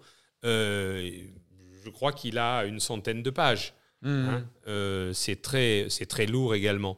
Donc, je crois qu'il y a beaucoup d'endroits où la société a évolué, où les administrations ont évolué, où mais c'est les- peut-être pas les mêmes raisons dans la complexité. non, Ouais, nous, on, nous, nous, on est, on est, on est assez fort pour euh, le bashing euh, Voilà. Non, sans, sans parler du bashing, mais de, de- de compliquer les Com- choses. Oui. de millefeuille Alors, aussi. Alors c'est- vrai. Alors à Alors la là- décharge, l'image et du moins la, la critique qui revient sans arrêt, c'est tout le monde cherche à ouvrir le parapluie. euh, parce qu'en cas, de, en cas de pépin, euh, on se reporte sur bah, le dernier, c'est quoi? C'est le président de- du comité d'organisation et le directeur des vols. principe de précaution, c'est une des raisons pour lesquelles euh, euh, le texte actuel euh, ne nous a absolument pas satisfait parce qu'il a rajouté du poids sur les épaules de l'organisateur et du directeur des vols. Mhm. sachant que le directeur des vols est sous la coupe de l'organisateur, du président du comité d'organisation, euh, et que euh, ces deux individus-là, euh, on en a fait vraiment les responsables de tout ce qui peut arriver. Ils sont très faciles à retrouver en, Ouais. ca- en cas de problème. Et euh, on aurait aimé une, des choses un petit peu plus simples et un petit peu plus partagées. Euh, mais je tiens quand même à souligner que nous avons alerté au niveau de FSA euh, le nouveau directeur général de l'aviation civile dès qu'il a pris ses fonctions, Damien Cazé. Damien Cazé. Euh, il, il a été dès le début d'une écoute euh, et d'une bienveillance à l'égard des meetings très importante. Mhm. Euh, et, et il se tient encore aujourd'hui, euh, j'allais dire, bien au courant de la manière dont les choses évoluent et, et veulent évoluer. Pourquoi? Pourquoi? Parce que tout le monde est bien d'accord pour dire que les, les meetings aériens, les spectacles aériens publics, c'est la seule façon de faire voir l'aviation grandeur nature à du grand public. Mais tu, tu crois que tout le monde est d'accord? Ben alors, Je veux dire, dans le, milieu, dans le milieu aéronautique, oui, bien sûr. Dans, parmi les passionnés d'aviation, oui. Mais après, après, euh, après pour, je crois pour- que c'est le cas pour chaque... euh, Pour, pour beaucoup, de, pour beaucoup de, de gens, le meeting aérien, euh, Oui, on l'a vu cet été dans, dans les détracteurs, de, de- de- y compris de la patrouille de France, qui est la, la première fois qu'on voit vraiment des, des articles à charge contre la patrouille de France, qui jusqu'à présent était euh, le, le- le- le symbole Ah de, oui. de l'excellence, etc. Donc il y a des gens qui disent aujourd'hui, les temps ont changé, voilà. la société a changé, ça c'était avant. C'est, c'est Vous la- êtes des ringards, C'est, la- c'est exactement les arguments qu'a, qu'a retenu euh, le maire de Sainte-Maxime dans son communiqué de presse. Hein. C'est vrai. Donc, euh, et en même temps qu'il dit, euh, c'est un spectacle qui nous a euh, réjouis pendant dix ans, qui, où il y avait des Ouais. dizaines de milliers de personnes, euh, spectateurs sur les plages. Aujourd'hui, on ne peut plus continuer parce que, comme tu le dis, c'est ringard. Alors lui, il n'utilise pas ce, ce terme, mais il dit c'est un, c'est un D'une spectacle d'une euh, autre époque. mm. C'est brutal quand même. c'est- ça. c'est- Je connais mal le dossier, mais j'ai vu ce qu'il avait écrit. Voilà. Et, et, euh, justement, euh, là aussi, euh, France Spectacle Aérien, euh, c'est euh, chercher des arguments euh, contre ce- ce- cet état d'esprit en disant que ça reste quand même toujours un, un spectacle euh, actuel. En fait, euh, calomnier, calomnier, il en restera toujours quelque chose. Mm. Ça veut dire que aujourd'hui, le principe, euh, on va dire, des activistes ou le principe des oppositions. Euh, on disait tout à l'heure au début que la première personne qui donnait son accord, c'était le maire ou les maires des, consignes, des communes concernées, parce que parfois, eh bien, ça touche plusieurs communes. Euh, ces gens-là ont des opposants dans Mhm. leurs conseils municipaux. Et on l'a vu déjà depuis plusieurs années, les opposants se servent de cet argument-là en disant le maire cautionne. Mais je dirais, les, les- les opposants, il y en a toujours eu. Mais là, aujourd'hui, effectivement, c'est l'aviation qui est devenue un argument euh, Alors, de choix. Les opposants s'opposent et la presse relaie beaucoup plus. Oui. Donc, moi, je, ne, ne pratiquant pas trop la langue de bois, je dis aujourd'hui, certes, les activistes euh, sont des gens qui sont, euh, j'allais dire, dangereux pour le la survie de l'activité. Pourquoi? Parce qu'ils mettent une pression folle et la presse reprend cette pression Hum. euh, et on est dans l'air du temps avec en plus aujourd'hui la sobriété énergétique. On ne parlait pas, on parlait d'environnement, on parlait d'éco-responsabilité, on parlait d'écologie jusqu'à présent. Mais aujourd'hui, on parle de sobriété Oui, c'est- énergétique c'est tout avec nouveau, la, oui, c'est- c'est tout nouveau, avec cette, euh, ces difficultés d'approvisionnement. Donc ça veut dire que les coûts de l'énergie du mois de juin prochain, de la saison 2023 pour les meetings, aujourd'hui, on, ne les- on ne les connaît pas. On peut avoir des doutes. Et on a, j'allais dire, le- le- le- le- l'Europe entière et, et la France entière qui dit il faut faire des économies d'énergie. Alors bien sûr, il y a des gens qui disent oui, tout ça c'est de la connerie, euh, etc. Mais le, gouvernement est dans cette mouvance-là et je Mhm. crois qu'il nous appartient d'avoir les bons éléments de langage. Nous sommes conscients du problème. Les organisateurs font des efforts déjà depuis plusieurs Mhm. années. Ils n'ont pas attendu, j'allais dire, qu'on soit euh, dans la période actuelle pour, pour être éco-responsable, pour faire du tri de Mhm. déchets, pour faire tout un tas de choses. Mais, Mais il faut continuer à le faire et le montrer et le mettre en scène. On, on a l'expliquer. juste, juste, juste à, à côté d'ici, il y a, il y a le- un grand festival de jazz, hein, le festival de jazz de Vienne, qui a, qui a pris ce tournant.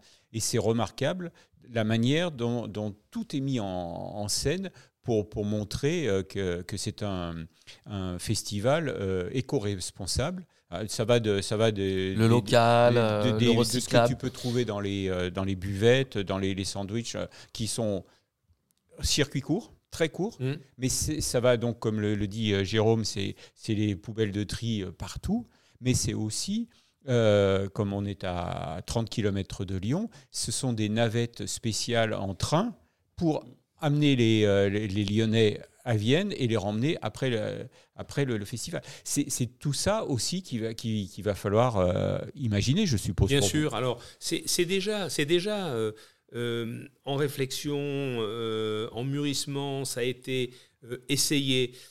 Il est vrai que dès que l'on fait un grand événement, un grand rassemblement, euh, loin d'une agglomération, c'est toujours difficile. Donc, c'est la raison pour laquelle, euh, puisqu'on parle écologie, nous avons euh, souhaité travailler avec notre partenaire, la société Time to Fly, Mhm. qui travaille selon les, les- les- de, la, de la durabilité aéronautique, on va ça, dire, hein. et qui a, nous avons travaillé avec eux. C'est Gilles Rosenberger qui a managé cette, euh, cette étude euh, de rejet de, de signature de gaz à effet de serre dans les meetings. Donc tu veux dire euh, évaluer le, le bilan carbone d'un meeting? Je- Vous vous rappelez, je ne sais pas sans doute, de, de- de notre ami et, et- et gourou mondial qui s'occupait d'accidentologie, Des Barker, qui a Oui. fait tous ces bouquins où il a repris pendant des décennies, euh, voilà, et qui malheureusement nous a quittés dans un accident d'avion l'année dernière. Euh, il disait toujours, si tu n'as pas de données, tu n'as qu'un avis. Hmm. Et jusqu'à présent, dans les meetings, nous n'avions que des avis. Ah, c'est beau, mais ça fait rêver, mais vous vous rendez pas compte, euh, c'est vachement bien, l'émotion, le spectacle. Oui, ok. Mais ça, ne- mais, mais ça ne donne pas d'éléments.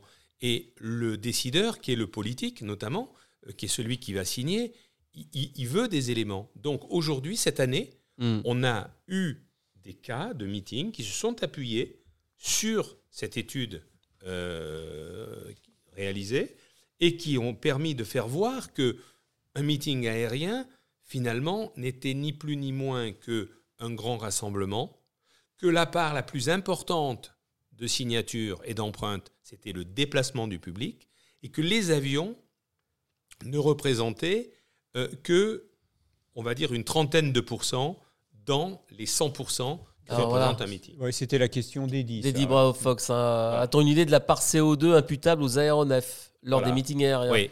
Donc tu dis à peu près 30%. 30%. Alors, on est, on est entre 30, on est entre 30 et 35 mais nous avons fait là-dedans encore un distinguo entre les aéronefs civils et les aéronefs militaires. On a pris Hmm. trois meetings euh, fictifs qu'on a situés à peu près, alors deux au même endroit, Centre-France.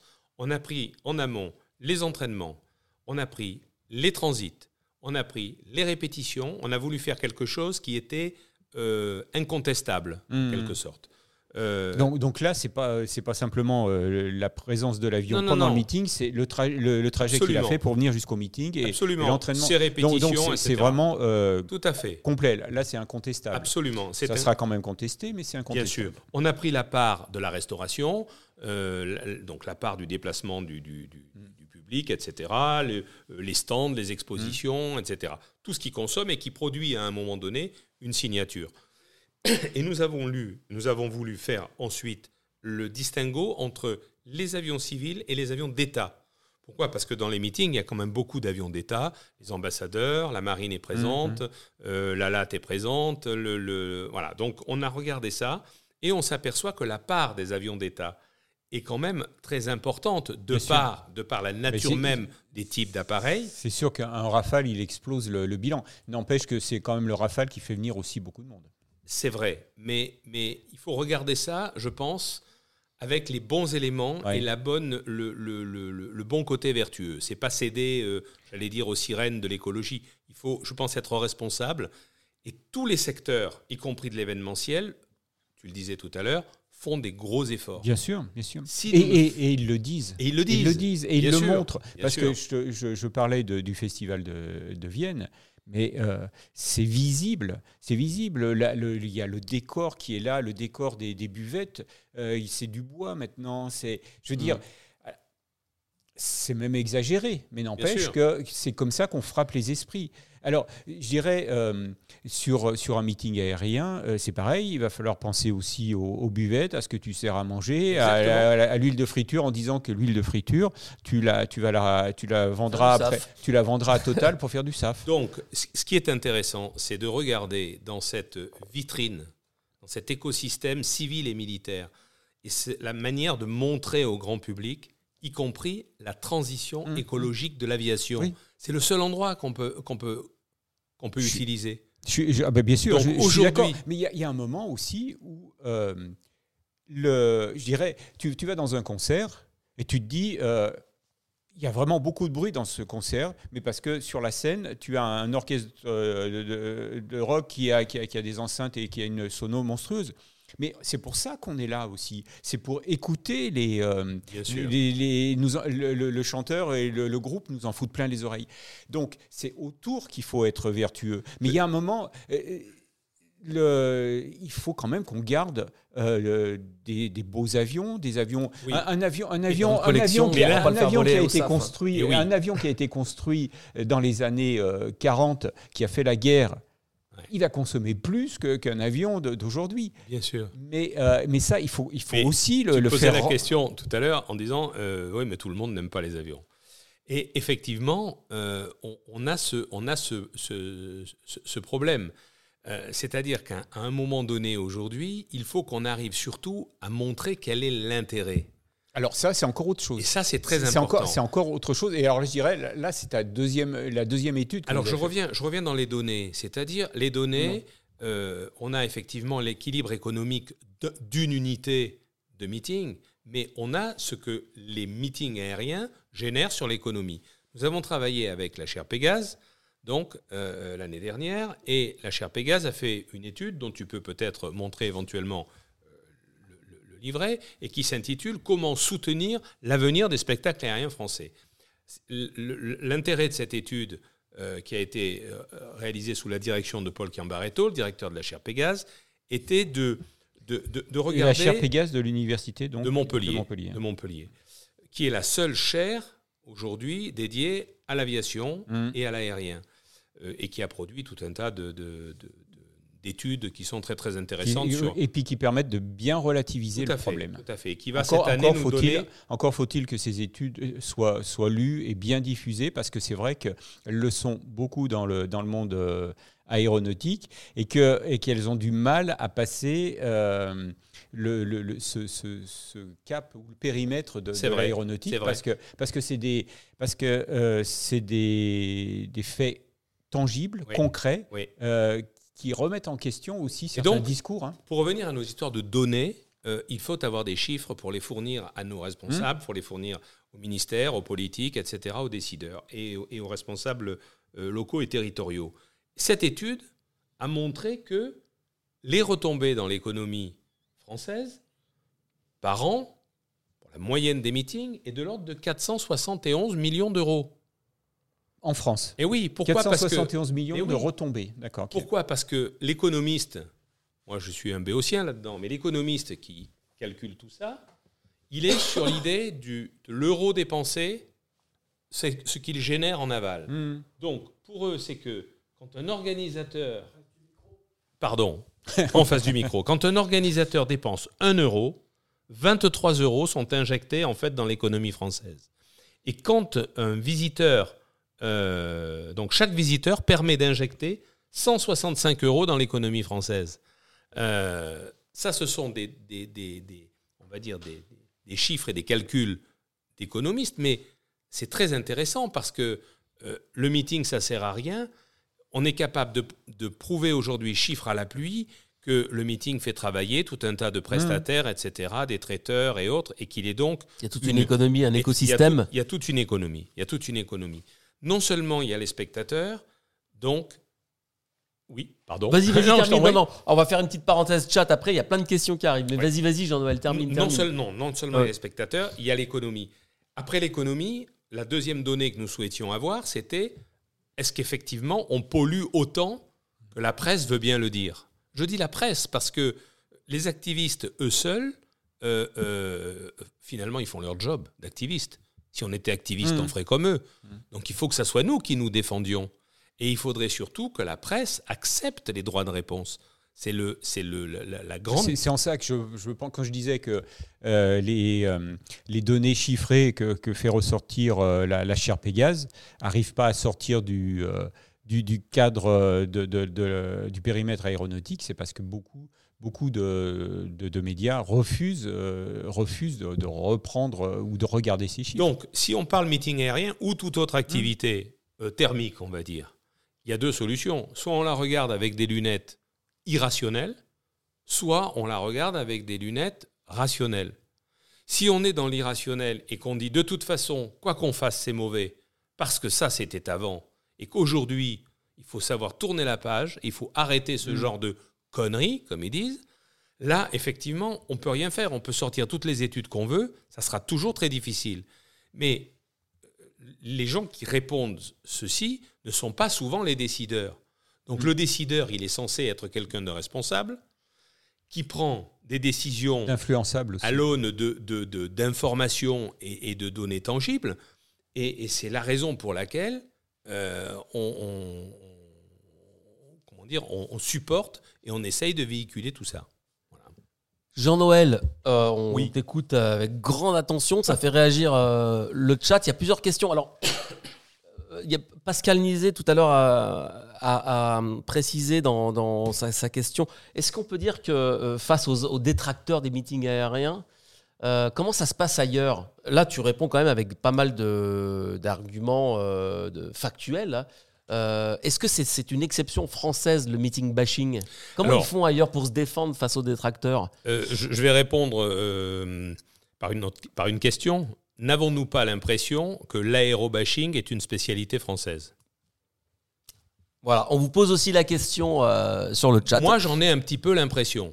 Ouais. Moi, j'en ai un petit peu l'impression. et qu'effectivement, le nombre d'articles de presse qui sortent sur les, le, le, le, le, côté néfaste de l'aérien, eh bien, en France, il est nettement supérieur à ce qu'on peut voir dans d'autres dans d'autres pays. Donc, il y a un travail à faire un peu dans les rédactions. Oui, là. et donc donc enfin certaines. les meetings souffrent de quoi? De ce qui brille. C'est-à-dire, si on, on fait le même rassemblement de personnes qui va polluer à quelque chose près de la même manière, mais que par contre, on va euh, faire un spectacle dit culturel, Mhm. Eh bien là, personne ne va s'en offusquer. Alors que si on fait un meeting aérien, on dit c'est d'un autre temps, il faut savoir tourner la page, c'est ringard. Donc il est, il est, nous appartient à nous et aux instances qui défendent l'aéronautique. Donc je pense euh, aux industriels, je pense, euh, euh, je pense à l'Aéroclub de France, je pense à toutes les structures et à la DGAC également, de dire auprès des ministères de véhiculer un certain nombre de messages, y compris le ministère des Armées, pour dire non, c'est un comment dire, c'est un spectacle euh, qui est un spectacle euh, d'intérêt euh, d'intérêt général, Mhm. et c'est très important. Justement, Étienne Meillac euh, qui vient, qui est arrivé il y a, euh, Étienne Yac, pardon, qui est il y a, quelques minutes, euh, qui nous salue. Alors le monsieur en rouge, c'est Jérôme. Étienne, enfin, on peut, on peut se tutoyer aussi hein. dans son précédent message. et le public vient nombreux. Alors, voilà, il dit justement pour rebondir à ce que tu viens de dire, le public vient nombreux et en redemande. C'est quand même un signe. Mais bien le entendu. public ne boude pas les meetings. Et quand bien même. entendu. Tu disais tout à l'heure, il y en a 40 par an en France. Mais le problème, c'est la polémique qui est créée par ouais. la presse, en fait. Parce qu'il suffit qu'il y ait une association d'activistes qui fasse, euh, qui demande à la presse, euh, euh, j'allais dire, euh, de faire une interview, qui transmette des communiqués de presse, etc. et la presse le reprend et dit il y a une polémique autour du meeting Mmh. aérien. Oui. Et la polémique se développe. Et que fait le décideur? Mhm. Que fait le décideur? Que fait le maire?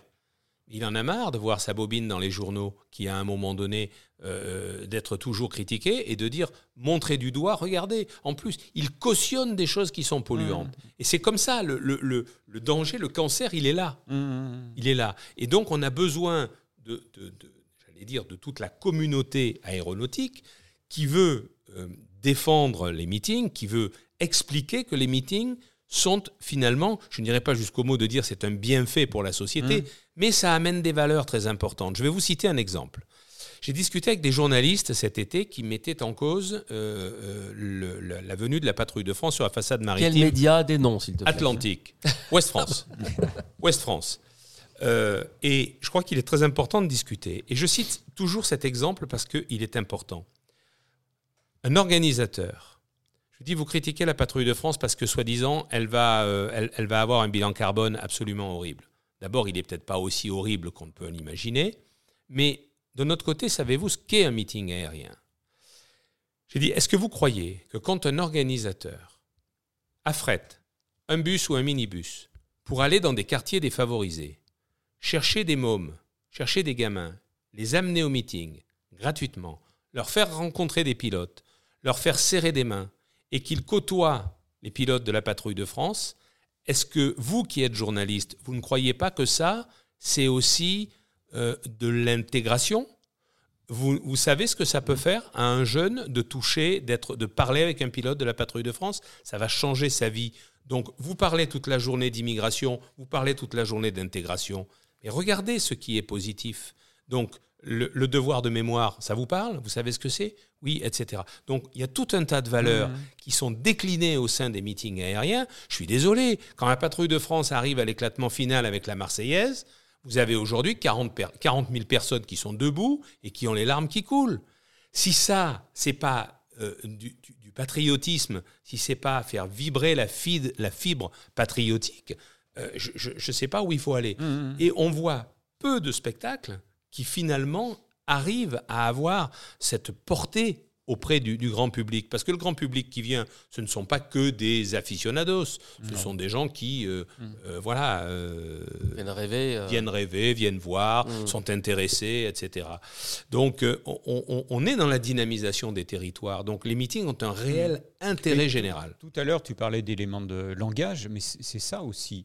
C'est donc euh, euh, parce qu'il il y a une réalité, mais elle n'est pas perçue par, euh, par, par, par les. Alors, je dirais, euh, les détracteurs, on n'arrivera jamais à les convaincre. Non. Euh, mais c'est euh, ceux qui sont influençables hein, et qui, que les détracteurs cherchent à influencer, c'est-à-dire euh, les, les décideurs. Bien sûr. Mais c'est eux qui c'est eux qui euh, qu'il faut euh, convaincre que que le- les, les- les meetings euh, ont, ont un intérêt. Alors il y a l'intérêt économique. Il y a aussi euh, cet intérêt euh, de euh, transmission aussi. Euh, c'est combien, combien de, de- de- de gamins, et parmi nous aussi, des, des gens qui, qui, qui ont, qui ont découvert un, un milieu dans lequel ils ont fait toute leur carrière professionnelle. Oui. On est bien placé pour le Oui. savoir. Mis à part que Gilles aujourd'hui, l'activiste de base et un certain nombre de personnes qui traitent de la chose aéronautique ne veulent plus d'aériens. Et donc, quand tu leur dis que c'est une pépinière pour recruter des gens, ils te disent mais Oui, bien il n'y en a pas besoin Tu- puisque tu- nous on veut plus Ouais, d'avions. ouais, ouais, ouais. Et- eux- et eux, on ils sont un peu à logiques. Poitiers, ça. Ils sont, ils sont logiques. On le voit en beaucoup d'endroits. Ouais, on le ouais, voit en beaucoup d'endroits. Donc c'est quand Mais même. bon, euh, après, après, bon, que je te dis, ces, ces activistes, ils sont dans le rôle d'activistes et on n'arrivera pas à les faire changer Ouais. d'avis. Oui, mais ça remonte très très haut. Euh. Ça remonte très très haut. On voit aujourd'hui au niveau de, au niveau des, des- des- des hommes politiques, Mhm. parce que on a d'un côté le politiquement correct et de l'autre côté le tribunal médiatique. Mhm. Euh, on l'a vu avec l'affaire du PSG, etc. Bon, bref. Mais ça veut dire qu'aujourd'hui, les organisateurs euh, ont besoin d'avoir des éléments de langage également pour répondre aux attaques. Nous allons en parler lors de notre prochaine Assemblée générale euh, début décembre. C'est justement Xavier Méal qui, qui, qui va s'occuper de nous parler de communication de, prise, de crise. Euh, et et- et c'est très très important parce que euh, sinon, ça veut dire que la porte reste complètement euh, ouverte et qu'il n'y aura jamais de- d'explication et de pédagogie. Et la pédagogie, il faut la faire. Par contre, pour la faire, c'est toujours pareil. Il faut de l'argent. Donc, euh, on, on est un petit peu le serpent qui se mord la queue. Euh, il faut des moyens humains et il faut des moyens financiers pour arriver à être au niveau des gens qui, qui sont nos détracteurs, puisqu'ils sont détracteurs de tout ce qui est thermique, de tout ce qui existe. Bien Mais l'aérien, ils l'ont pris par les cornes et ils ne le lâchent pas. Mhm. Donc ça veut dire que si j'étais un activiste, c'est vrai qu'aujourd'hui, euh, je, je- je- comment dire, je serais très intéressé par le domaine du meeting pour, pour expliquer que ça sert à rien. Charge à nous d'expliquer que ça sert à quelque Mhm. chose et d'en convaincre et d'en convaincre les gens. Nous avons écrit président de la République, c'était dans le cadre de la campagne présidentielle. Nous avons eu une réponse qui était très positive, bon, qui a été transmise à la ministre euh, de, l'écologie à l'époque, Barbara Pompili, puis tout ça a changé, bon, il y a eu les élections, etc. On est en train de recommencer, j'allais dire, une campagne de sensibilisation auprès de, tous les ministres qui sont en place actuellement. Mais même si nous avons la bienveillance nationale, imaginons que nous l'ayons. On semble pour l'instant l'avoir, y compris côté des GAC. Euh, le problème, il est local. Il est local. Quand on veut faire un événement local, c'est un affrontement local. C'est un affrontement politique local et nous sommes des victimes collatérales, en fait, d'affrontements politiques et d'enjeux locaux. Et ça, c'est un gros problème parce qu'on est pris euh, entre mille feux. Mhm. Euh, c'est pour ça qu'il faut travailler bien en amont. Donc il y a déjà des organisateurs qui, qui sont très implantés dans leur milieu, dans leur domaine, et qui arrivent à dire, bah non, non, je, je sais que, donc je ne vais pas dans ce sens-là, je m'en fiche, je continue, je maintiens le cap. Mais, mais, mais, euh, c'est pas forcément la majorité. Ouais. D'accord. Le bouc émissaire, quoi. Oui, on est un, on est un vecteur. Alors, donc, est-ce que. Bon, alors, effectivement, il faut présenter les, les- les meetings différemment, ou du moins euh, mettre en valeur euh, tout ce que peut apporter un meeting aérien.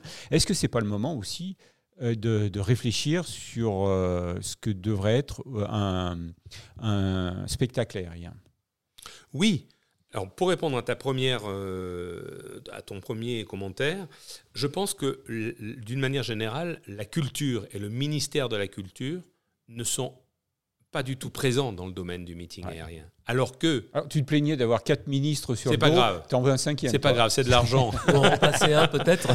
Non, mais c'est pas grave. C'est important. Pourquoi? Parce que la ben- culture aujourd'hui, euh, elle est dans l'esprit euh, de, de, des, des, des, responsables, des décideurs, des politiques. Elle est un élément de construction de l'être humain. Et nous sommes également mhm. cet élément-là par rapport à toutes les valeurs que nous transportons et que nous véhiculons, mais qui n'apparaissent pas forcément, qui ne sautent pas aux yeux euh, des gens comme ça de, de, de, prime abord. Est-ce que, tout, est que tous ces avions de collection ne sont pas euh, un patrimoine volant? Certains sont même des monuments historiques. On est bien d'accord. Est-ce que tous ces gens qui sont euh, déguisés ne, ne, font pas partie du devoir de mémoire, ne font pas partie, y compris des avions qui volent d'ailleurs, euh, ne, font pas, ne sont pas du, du, spectacle vivant, au même titre qu'une pièce de théâtre, au mmh. même titre, que, etc. Ne jouons-nous pas, chaque fois que nous faisons un meeting, une pièce de théâtre, un opéra? Oui. Mmh. Donc, à un moment donné, comment arriver à valoriser ça? Euh, c'est très difficile parce qu'effectivement, tous les ministères ferment leurs portes en disant merci, on en a assez. Oui, hein? mais, mais quelque part, je pense qu'il est très important de faire voir quelles sont les colonnes vertébrales du meeting. Je pense que jusqu'à présent, on a vu des colonnes vertébrales qui étaient euh, les, axes, euh, on va dire, euh, qui sautaient aux yeux, qui, étaient, qui étaient magiques, mais qu'en fait, il y a des axes qui sont derrière, qui sont cachés. Il faut faire attention de ne pas les effondrer. Mmh. Parce que si on les effondre, une fois qu'ils seront effondrés, on dira c'est trop tard. Mmh. On dira c'est trop tard. Euh, l'histoire euh, aujourd'hui, euh, regardez comment c'est comment dire c'est raconté. L'histoire de l'aviation est quand même quelque mmh. chose qui est, qui est formidable. Si on la raconte pas dans, dans un meeting, L'histoire de l'aviation, c'est une, une, extraordinaire aventure humaine. C'est ça qu'il faut mettre en... Et c'est ce que, ce beaucoup d'organisateurs euh, font, mais peut-être pas assez. Mais, mais je veux dire, euh, quand on, quand on regarde euh, comment s'est construite l'aviation postale, commerciale, c'est quand même, c'est quand même des, une aviation qui était au service de l'humanité. Bien sûr, bien sûr. Il faut arriver à faire comprendre que ce que l'on fait ne sert pas à rien. C'est surtout ça. Et que ça a une importance. Mmh. Euh, euh, une grande importance euh, sociale pour le, le, grand public d'une manière générale. Pourquoi? D'abord parce que les tarifs que nous pratiquons, etc. etc. Mais c'est vraiment un événement, un rassemblement d'intérêt général. Je voudrais répondre à, ta deuxième, à ton deuxième commentaire, ta deuxième question. Est-ce qu'il n'est pas est-ce que ça n'est pas l'occasion de réinventer mmh. les meetings ou de faire des meetings sous une forme différente? Bon, d'abord, on réinventera pas la roue, on réinventera pas l'eau chaude, mais par contre, on peut réinventer un certain nombre de choses pour faire qu'il y ait une adhésion. Et il y a déjà des organisateurs qui le font. Je sais que c'est le cas de Cambrai, ça a été le cas à Villeneuve-sur-Lot cette année. Moi, je l'ai réalisé euh, également en 2017 à Avignon, euh, etc., avec euh, Jean-Pierre Siriex, le président de l'Aéroclub. Euh, c'est-à-dire qu'à un moment donné, il ne faut pas se cantonner au meeting du samedi et du dimanche. Hmm. Le meeting du dimanche doit être la cerise sur le gâteau.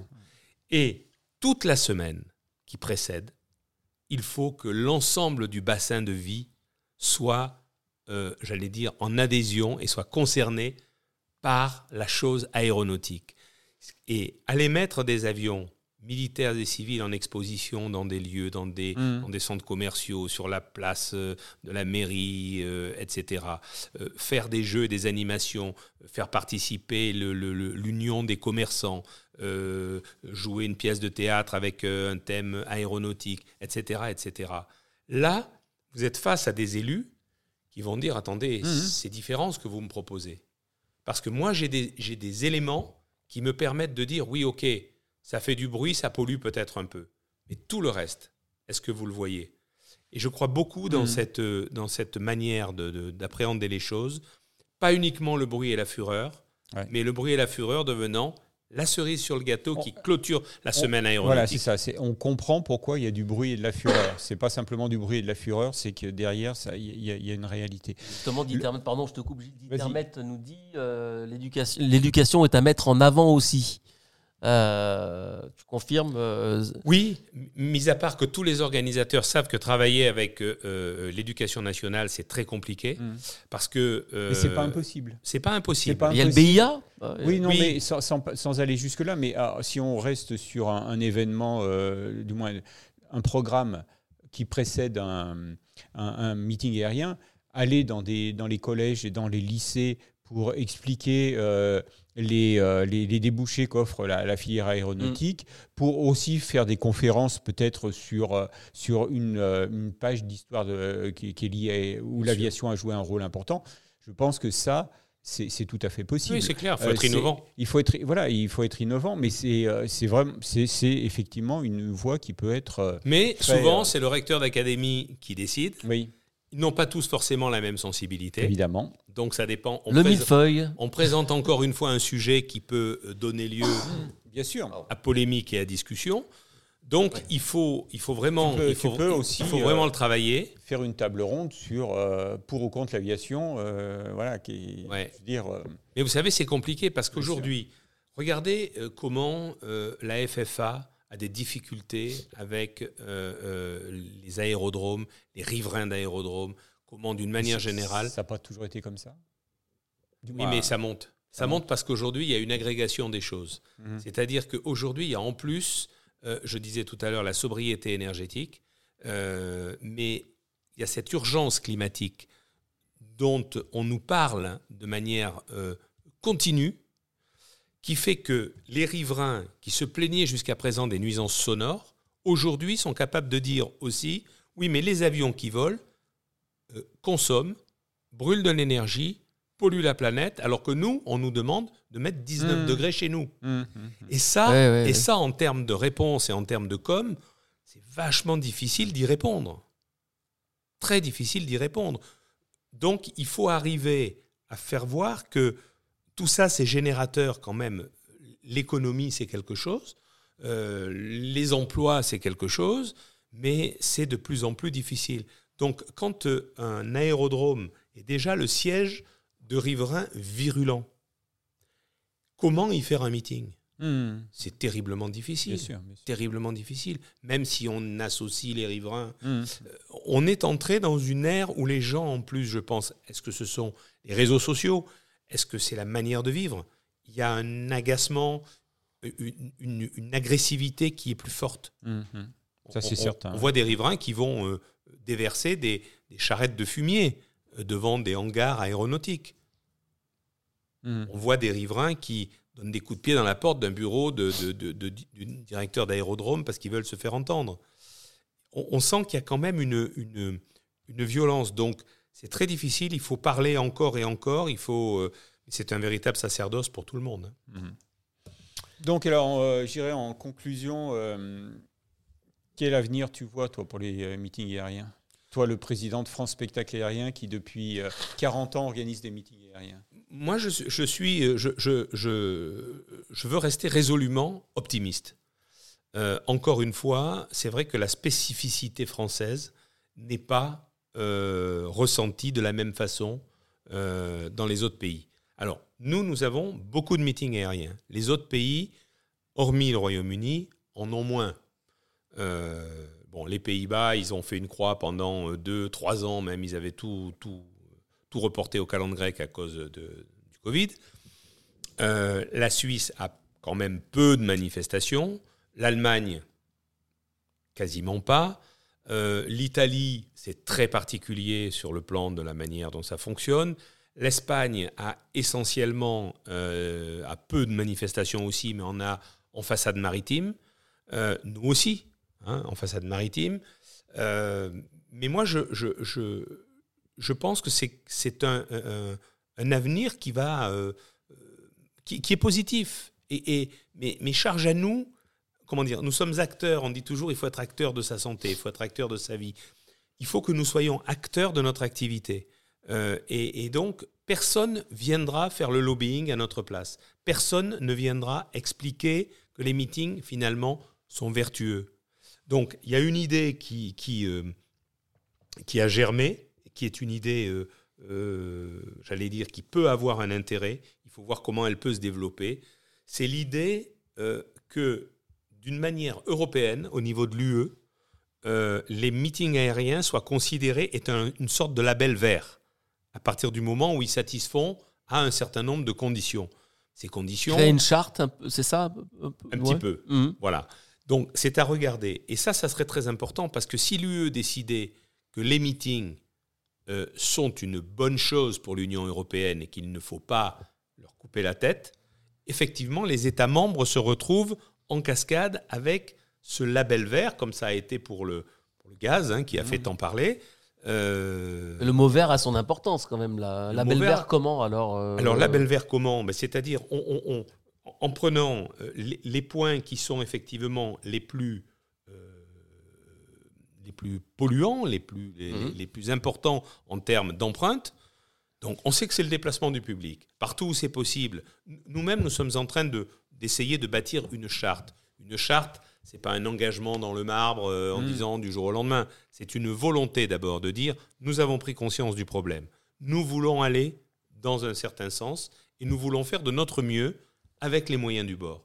Donc ça veut dire effectivement euh, d'abord peut-être bannir euh, tout ce qui est tous les matériels qui sont à usage unique. Mm. On peut peut-être faire des choses de ce côté-là. Ensuite, euh, tout ce qui est euh, covoiturage, euh, moyens de transport public, transport doux, deux roues, etc., des aménagements. Lorsque cela est possible, et c'est déjà fait en de nombreux, mmh. de nombreux endroits, c'est compliqué. Hein. C'est très compliqué. Il y a la volonté en tout cas. Non mais c'est très compliqué. Amusez-vous à faire un simple calcul. vous ouvrez vos portes à 9h du matin et vous voulez qu'il y ait 30 000 personnes qui soient rentrées pour midi vous calculez le nombre de bus qu'il faut et la cadence des bus. Hmm. Ben, il faut que vous trouviez 250 bus ou 300 bus qui se suivent à une minute les uns derrière les, uns derrière les autres. Et que vous les fassiez rouler un dimanche. Alors là, on est en France aussi. C'est très compliqué. Comment faire rouler les bus le dimanche? Donc, bon, tout ça, ce sont des, mais ce sont des problèmes qui, qui, peuvent être résolus euh, avec la volonté des, des, des gens qui sont en place et qui le veulent. Bien entendu, quand on tombe sur des gens qui traînent les pieds et qui hmm. disent non, c'est pas possible, c'est très difficile. Mais il y a tout un tas de domaines comme ça dans une charte où on peut faire la promotion de l'aviation durable. On peut, dans les meetings, favoriser un créneau dans lequel on parlera de la transition écologique de l'aviation. Moi, il me semble qu'aujourd'hui, si tous les gens voulaient jouer dans ce cadre-là et faire voir, il y a des avions qui volent au SAF, pourquoi ces avions ne seraient pas, notamment dans les meetings les plus importants, systématiquement présentés pour que pendant 15 minutes, on parle de l'aviation de demain avec les biocarburants, avec l'urban mobility, avec les drones, etc. La biodiversité, comme le souligne Zone Aéro Bien sûr, parce que ça intéresse le grand Il y a des renards, euh, le fameux Foxtrot d'Orly. Ça intéresse. Des ruches. On œuvre pour le vert, nous dit la Zone Aéro. Voilà, et pour faire venir les jeunes, c'est ça qui est important aussi, faire venir les jeunes, c'est peut-être se diversifier par rapport au niveau des activités mmh. qui sont au sol. Beaucoup de gens disent il faudrait un concert, il faudrait quelque chose, etc. C'est très lourd pour les organisateurs, c'est très mais compliqué. Peut-être que ce sera un passage obligé. Mais peut-être qu'il faudra euh, avoir un plateau euh, moins riche, mais peut-être mieux mis en valeur et en revanche euh, complété par des activités au sol. On, l'a vu euh, par exemple euh, au mondial de, voltige organisé à Châteauroux par la, Fédération française aéronautique. Fantastique. il y avait très très peu de choses dans le ciel. En revanche, il y avait quand même des choses, mais il y avait très peu de choses. Et, en revanche, il y avait un, public très très important parce qu'il y avait beaucoup d'activités. Les pilotes, les pilotes dans la ville, etc. Donc, on, a regardé des pistes, la mutualisation des avions quand ils vont d'un meeting à l'autre mais c'est compliqué à mettre en œuvre. Pourquoi? Parce que tout ça repose également sur une population, euh, par exemple, de pilotes de présentation, ce n'est pas leur job. Hmm. Ils ont tous une activité. Oui, bien sûr, c'est pas leur euh, job. Parfois, les organisateurs, ils ont une activité, hmm. ils sont en activité. Donc, euh, on est à la fois dans un système de, de grands rassemblements, de grands événements, sans avoir, j'allais dire, le côté réellement commercial, production d'un spectacle de, haut niveau. Schmoll54 nous dit oui, mais avec un label vert, les coûts vont être de plus en plus élevés, la réglementation de plus en plus contraignante. Je ne suis pas certain que l'on puisse encore faire du spectacle, du vrai spectacle. Alors, Bon, moi, je crois, pour avoir été, pour, comment dire, pour avoir été, oui, euh, organisateur de nombreux meetings, et pour avoir regardé la manière de construire des budgets, c'est sûr que les budgets, il faut faire attention. Chaque fois qu'on nous impose une dépense nouvelle, on dit ça va plus passer. Alors sur les petits meetings, les moyens meetings, c'est vrai. Sur les grands meetings, quand on a des fois des budgets euh, qui sont, euh, j'allais dire, de la classe des 500 000 euros sur le budget du meeting. Il y en euh, a combien en France des, des meetings à 500 000 euros? Je sais pas, je suis, je suis, c'est des quel moyen- quelques- non, quelques-uns, quelques-uns. ouais. quelques-uns, quelques-uns. Voilà, quelques-uns. 40 meetings. Non, mais tout ça, c'est variable Ouais, ouais, après. Mais ce que je veux dire, c'est que quand on veut trouver euh, parfois euh, 1000 ou 2000 euros, on peut euh, les trouver, y compris dans ce cadre-là, dans un domaine de partenariat. Parce que sans vouloir tomber dans le, dans le greenwashing, on peut faire des choses et on peut expliquer des choses et il y a peut-être des gens qui sont prêts à s'engager. euh, mais c'est vrai que chaque strate économique, Mhm. chaque strate de dépenses supplémentaires est un problème. Mais on est, vous savez, c'est, on est comme, c'est comme notre budget personnel. Il y a des fois, bon, on dépense un certain nombre de choses. On peut aussi regarder certaines dépenses qui sont inutiles pour arriver à sauver le système et à faire en sorte qu'il fonctionne. Et je crois que le côté euh, environnemental, d'abord, Mhm. on ne peut pas passer à travers.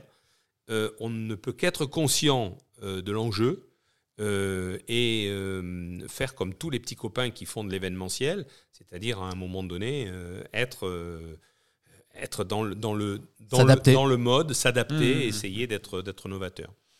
Alors moi, moi je, je retiendrai une chose, c'est que une des évolutions, c'est c'est de- c'est que le, le spectacle aé- aérien aille au-devant du public, aille dans, pendant la semaine qui précède le, Oui. le- le meeting, aille, euh, aille à la rencontre euh, des, des familles, à la rencontre des jeunes, à la rencontre des gens qui sont à la recherche d'un emploi, à la, à la- à la rencontre des gens qui veulent euh, voir un spectacle de, de théâtre, autre chose, qui, qui sont curieux. Je crois qu'il faut que tout le monde se questionne là-dessus. Comme à Avignon, hein, C'est-à-dire- dans, les, dans les rues. Oui, mais, mais il faut que tout le monde se questionne parce que euh, les acteurs sont, sont multiples. Euh, il y a les acteurs civils, il y a les acteurs militaires. Il faut aussi que les organisateurs les décident. C'est-à-dire qu'il faut avoir un projet. Il ne suffit pas de dire euh, Ah, j'ai envie de faire ça. Il faut, il faut vraiment avoir un projet. il va se passer telle chose, etc. Euh, tout ça, ça se construit. Il y a aujourd'hui des très beaux meetings en France avec des organisateurs qui savent très bien faire les choses, euh, qui, ont, qui ont pignon sur rue.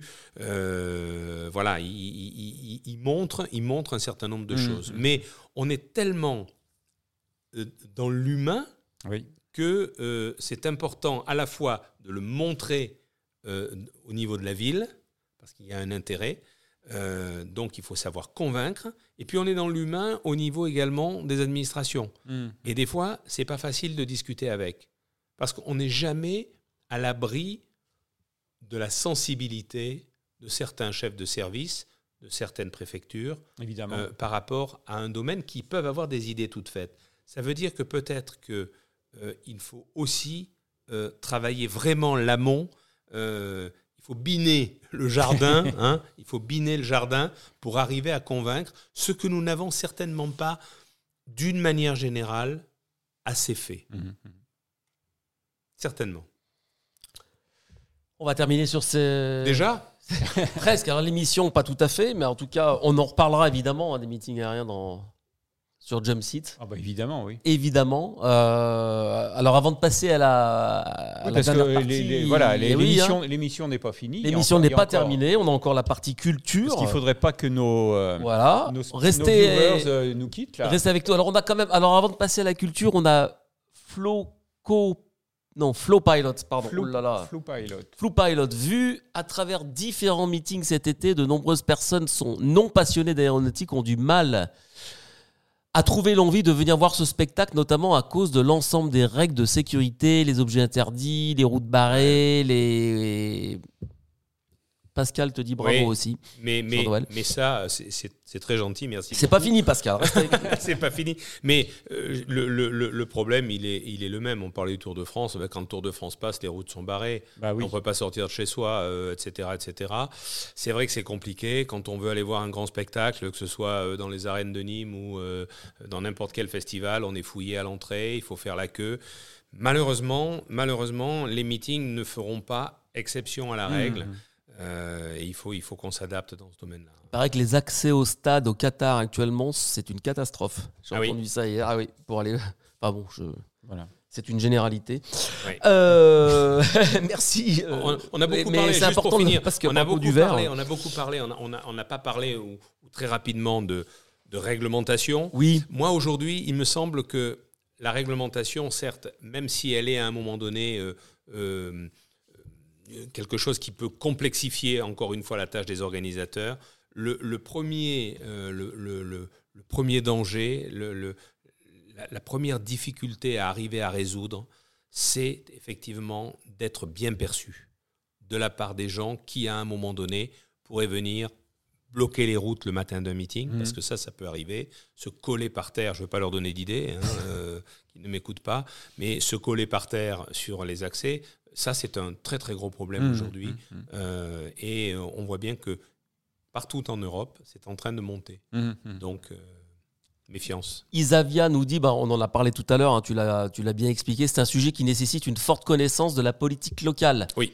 Hein, parce que quand Bien on sûr. veut un soutien local, il faut que voilà, tout le monde oui. soit d'accord. Ça, c'est pas Isa, ça. Isa, Isa euh, pour ne pas la nommer, euh, Via, euh, On te salue, Isa. a été, Via. a été attaquée dans la presse euh, le lendemain de son meeting, a demandé un droit de réponse et elle a eu un droit de réponse que 15 jours ou 3 semaines après, je Mm. crois. hein. Euh, c'est très très difficile. Et le, le- le- le- le problème, c'est que je disais calomnier, calomnier, il en restera toujours quelque chose. Quand à un moment donné, un média, euh, vous savez, si la télé le dit, c'est que c'est vrai. Eh bien oui, eh ben ça c'est un gros problème parce qu'effectivement, à partir du moment où on dit le meeting aérien est un gros pollueur, ça a été dit une fois Mmh. et ça reste, ça Mhm. fait une empreinte Bien sûr. qui est très importante et pour l'enlever, c'est pour ça que c'est avant qu'il faut, euh, qu'il faut arriver à, à essayer de- de- d'expliquer et de convaincre. Avant de passer à la culture, on a une tradition dans l'émission Jean-Noël.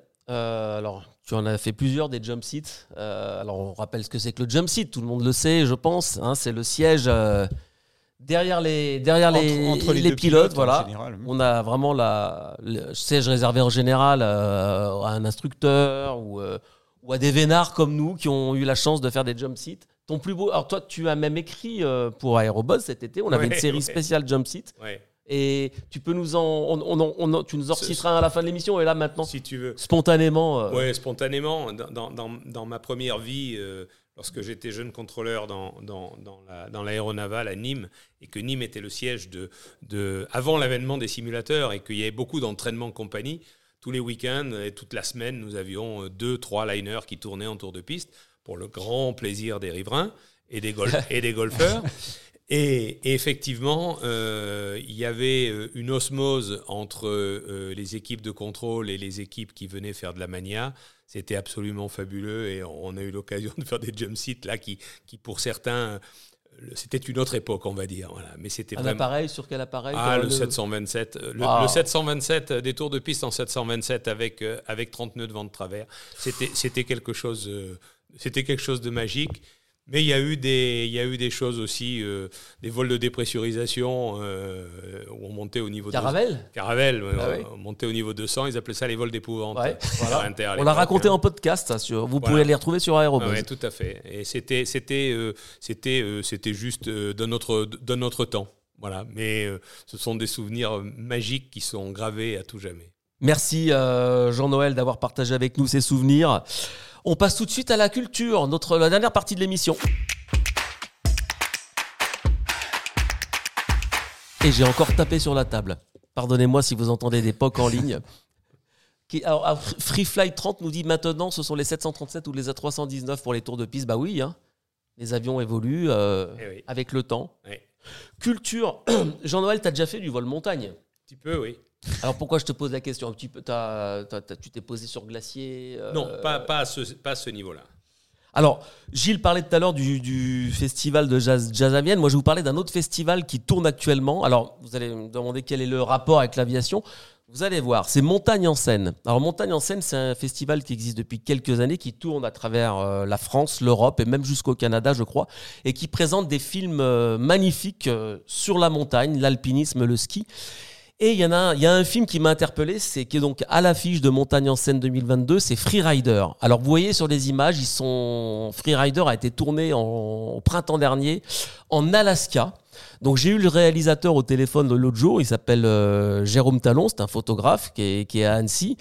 Et il a tourné ce film Freerider. Ils sont partis avec l'équipe de tournage et des skieurs, donc euh, faire du freeride en Alaska et pour aller dans un coin secret en Alaska, trouver les meilleures pentes et les me- la meilleure neige. Ils ont pris un avion mythique euh, qui s'appelle Charlie. Euh, c'est un Cessna 180. Alors c'est pas tout à fait celui qu'on voit à l'image. Alors je crois qu'on a des, on a une vidéo aussi, Martin. Je sais pas si tu l'as. Dans le, on n'a pas le teaser du film. Ah, bah ça c'est dommage. Bon, alors euh, Freerider, donc euh, montagne en scène, euh, l'équipe du film euh, euh, donc est partie en Alaska et ils ont rencontré là-bas un bush pilot qui s'appelle Olsen Drake. C'est le propriétaire de ces avions mythiques et Olsen Drake c'était un anci- ancien euh, champion de course automobile. Il est même venu en France faire les 24 heures du Mans à deux reprises et il a monté son agence là-bas euh, en Alaska avec ses avions mythiques. C'est pour ça que je voulais quand même faire un clin d'œil dans l'émission. Et il a une technique, donc le réalisateur me racontait, c'est qu'il a des techniques de vol en montagne. Euh, il fait d'abord la trace, il fait plusieurs touch and go sur le glacier. euh, pour, pour faire la trace euh, sur la neige, surtout quand l'avion est chargé. Et ensuite, euh, ça lui permet de se poser, de redécoller euh, de ces zones inaccessibles magnifiques. Bon, on a eu un petit souci technique euh, sur le teaser. Excusez-nous. Pardon à Montagne en scène euh, euh, pour cela. Voilà. Et il y a, y y y le lien qui est affiché sur le chat. Voilà. Donc, Merci, on- euh, merci, d'Internet. merci d'Internet, vous pouvez aller voir. C'est, ça, en, ça en vaut la peine. Voilà, voilà. Euh, T'as déjà fait du vol montagne, toi, Oui, Julien, oui, aussi, oui, hein, oui, plusieurs fois. hein, ouais. Bon, on enchaîne, euh, on enchaîne, on enchaîne euh, en culture. Alors pour les Parisiens, euh, on salue notre ami Fred Marsali. On l'a pas vu en ligne aujourd'hui, Fred. Il doit être Il doit travailler. Bien, il doit travailler. hein.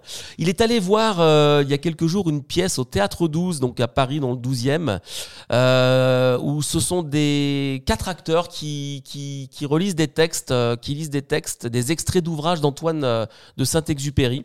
Euh, essentiellement quand il était pilote de guerre, euh, les vols de nuit, ainsi que différents courriers euh, qu'on peut retrouver notamment dans, dans Écrits de guerre. Voilà.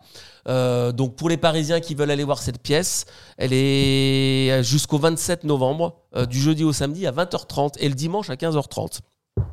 J'ai encore un petit peu de voix, excusez-moi. Et tu tapes sur la table. Et je tape sur la table, pardon. On enchaîne, euh, on enchaîne, on enchaîne avec un, un superbe bouquin. Alors, euh, Meeting aérien, tu connais Xavier Méal hein? Qui ne le connaît pas Qui ne connaît pas Xavier Voilà. Son dernier livre, euh, Les plus beaux avions de collection en vol, Avions de rêve. Pour, pour ceux qui connaissent pas, euh, Magnifique. Xa- qui ne connaissent pas euh, Xavier Méal, c'est donc euh, un journaliste euh, et le, le rédacteur en chef adjoint du, du FANA de l'aviation. C'est surtout, euh, surtout euh, Xavier, quelqu'un qui euh, qui connaît très très bien le, milieu des, des collectionneurs d'avions. Pas seulement en France, mais dans le monde entier. Et ce, ce- livre en est, en est la preuve, puisque on y retrouve des, des- des- séances de prise de vue et il présente des, avions mythiques qu'il est allé photographier partout, partout dans le monde. Xavier, Xavier est très très apprécié par, par euh, tous les organisateurs de meetings aériens parce que bon, bah, ils savent que c'est quelqu'un qui connaît vraiment bien bien euh, le milieu. Donc c'est un livre magnifique avec des photos euh, très spectaculaires comme, euh, comme voilà, celles qu'on peut voir On parlait de patrimoine tout à sur cette l'heure. euh, couverture. Oui. Et, euh, et c'est vrai que bah voilà, ça peut être un très très beau, une très belle idée de cadeau de Noël. On fera une émission, hein, on, on vous l'a promis, une- on va rassembler des idées de cadeaux, puis on fera une petite émission comme ça, hein, courte, euh, sur, euh, sur les cadeaux de Noël. C'est bientôt Voilà. Noël. hein, je crois. Et c'est c'est bientôt, hein, dans cinq semaines à peu près. Ouais. Le temps file. Et c'est d'ailleurs la 13e émission de Jump Seat. Donc on est, on est content. Ça Voilà, passe vite, ouais. on voit pas le temps passer. Quelle belle émission. Quelle transition Quelqu'un a dit tout à l'heure, je crois que c'est dit, dit qui a dit euh, que c'était cette émission devait être d'utilité publique. Ça nous a, enfin Ouais. voilà, merci beaucoup d'avoir Didier ça. est bienveillant. Ouais. Il est bienveillant. Mais ça fait toujours plaisir les compliments. hein. Ça fait plaisir, c'est vrai, Ouais. c'est vrai. Surtout quand il y en a, hein, ça se fait rare aujourd'hui. Non, mais c'est dans vrai, tous les domaines. c'est- c'est vrai qu'on aurait pu faire une émission euh, qui tournait autour des accidents et des problèmes et des, et des problèmes réglementaires, etc. Et euh, bon, voilà, on sait qu'il s'est passé des choses aux États-Unis qui sont très tristes et on est de tout cœur avec eux également. Mais bon, euh, voilà, on a fait une émission positive euh, et je pense qu'il faut penser à l'avenir et c'est avec ça qu'on qu'on- qu'on arrivera à avancer. On ne peut pas terminer euh, Jump Seat sans parler de Tom Cruise. Tu as vu Top Gun? Oui, Alors, qu'en as-tu pensé? C'est c'est- c'est très bien. c'est très bien, c'est très bien. Il pourrait venir dans un meeting aérien, comme le fait John Travolta. Il vient Oui. des fois au Bourget, euh, Oui. il est venu avec Oui. son 727, je me souviens une époque. euh, ouais. Oui. 707 aussi, mais je crois que c'est le 707. 727 qu'il avait, il avait fait un don. euh, Enfin, ça avait- il y a eu un don d'un 727 au musée de l'air et c'était John Travolta qui avait amené l'avion. Ouais. Il faut que j'arrête de taper sur la table. Bref, tout ça pour dire que c'est l'actualité qui veut ça. Mais à chaque jump seat, on fait un clin d'œil à Tom Cruise. On espère l'avoir un jour en plateau. On ne lâche pas. L'acteur a été fait membre d'honneur de la communauté des pilotes de chasse euh, Française. française, hein, euh, exactement. Euh, c'était il y a quelques jours, c'était en marge de la deuxième, deuxième édition du congrès de l'aviation de chasse qui était organisé au Bourget. C'était le 18 novembre. Donc, euh, il je vous lis, il s'est donc il s'est adressé euh, euh, aux membres de, de l'association. Je ne sais pas si on a son, son message vidéo. euh. On l'a, ouais, c'est magnifique. alors voilà, il, il explique, euh, voilà. Good evening, aviators. Donc bonsoir Jumpseat, bonsoir à tous. J'aurais aimé être parmi vous, mais je suis en plein tournage de Mission Impossible en Afrique du Sud. Voilà. Mais je tenais à vous dire que je suis profondément honoré et fier d'accepter de de- devenir membre d'honneur de la communauté des pilotes de chasse français. Voilà. Alors on ne sait pas trop ce qu'il fera, hein, mais euh, en tout cas il est membre d'honneur et, euh, et il viendra bientôt nous en parler. Voilà. Non, non, mais là, c'est bien. Les, les liens se resserrent euh, grâce à toi, d'émission en émission. On est de plus en plus proche de Tom Cruise. Je Il sais pas, finir je par sais nous- pas s'il a conscience de tous les efforts que tu fais, mais ça va finir par payer. Continue. On ne sait toujours pas si Fred Lert a, a vu Top Gun d'ailleurs. Non, on lui je crois la question. Je crois pas, je crois pas. Mais Fred était à, à la soirée des, des- des pilotes de chasse français. Voilà. Et il a vu, il a vu l'intervention en direct. En direct, exactement. De, de- de Tom Cruise. Avant de conclure, on a d'autres messages sur le, ch- le chat. Euh, alors. Pascal, euh, chouette télé-shopping, jump seat. euh, bah voilà, oui. Alors on a fait ça un peu vite, la partie culture, excusez-nous. hein. Mais voilà. Alors on aura une émission spéciale Noël, euh, comme Gilles l'a dit. Euh, la zone aéro, alors oula, ça défile. C'est l'aviation solidaire qui est la plus belle. Ah oui, c'est une belle parole aussi, ça. Bon, à développer. Isavia, il faut changer le titre. Ah oula, ça descend très vite. Je suis perdu. Il faut changer le titre. J'ai perdu Isavia. Euh, Martin, comment ça se passe? Ça, dé- ça descend si vite sur. euh, Nous sommes en direct. Il faut changer le titre pour montrer la conclusion positive de Jean-Noël. Tourner vers l'avenir, non, ce n'est pas la fin des meetings. Bah oui, c'est pas la fin des meetings, Jean-Noël. Ah ben, J'espère bien. Ah bah, on, est, euh, on en est tous convaincus ici, oui. La zone aéro, sauf que 80% des médias ont déclaré que c'était la PAF. La fin de la PAF? Non, non, non, Non. c'était à propos de. À propos Ah de, de Tom Cruise, effectivement. donc, donc, oui, il y, a- il y a eu Oui, un il amalgame. n'est pas parrain de la patrouille de France. Non, il y a Non, eu non, un non, amalgame. Effectivement. mais c'est- pas grave, c'est pas grave. C'est pas grave. Merci de le rappeler. euh, L'important, Zona. c'est qu'on parle d'aviation, voilà. voilà. Exactement. Et, de puis- Tom. et c'est- pour ça que les meetings, pardon, euh, les meetings sont un creuset qui rassemble absolument toutes les catégories euh, d'aéronautes distingués, qui vont des astronautes, effectivement, aux, aux- aux bénévoles, aux jeunes qui aiment les avions. Et c'est- quelque chose, c'est un message vraiment qu'il faut, qu'il faut faire passer et, et qu'il faut développer parce que euh, sinon, euh, ben, il n'y aura plus de lieu. Il n'y aura plus de, il y aura plus de, de- de possibilités. Mais on va, on, va y ar- on va arriver à le faire passer ce message. Oui. Pascal, nous précise, et elle a raison, que le Boeing 727 qui était arrivé au Bourget, lors du Bourget, c'était donc euh, 727 offert par la FedEx au musée de l'air et de l'espace. Et le 707 de Travolta est dans un musée australien, absolument. Travolta qui a aussi ses qualifs sur 747, je crois. Oui, je crois, oui. Voilà, qu'on espère aussi avoir en plateau un jour. Salut Jean-Noël, à vendredi 2 décembre, nous dit euh, Schmoll54. Eh bien, à vendredi 2. À vendredi 2. Et Philippe refait le lien entre Tom Cruise et la PAF. Effectivement, euh, il avait rencontré les pilotes de la patrouille de France en marge du Festival de Cannes. Donc voilà, il y a peut-être eu des amalgames autour ça. de ça. Euh, mais bon, c'est pas, pas bien grave. Voilà. Merci à tous euh, de nous avoir suivis. Merci à Martin qui était à l'AREA, bon, qui a oublié le teaser de Montagne en scène. Là, je suis pas content, Martin. Parce qu'il y avait des belles images en Alaska, mais vous avez le lien en ligne.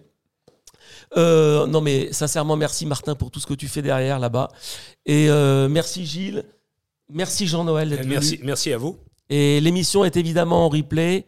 Et on vous dit à très bientôt. Bah, il y aura le Jump Seat Express normalement la semaine prochaine. On va essayer d'en faire un. On la va essayer d'en faire ouais, ouais. En tout cas, à très vite. Ciao, ciao. Bye bye. Et bon vol. Merci à tous de nous avoir suivis. On se retrouve très bientôt sur le Jump Seat, sur Twitch. Alors n'oubliez pas d'activer la petite cloche sur le compte Twitch pour être averti des prochaines émissions et pour nous suivre en direct. À bientôt.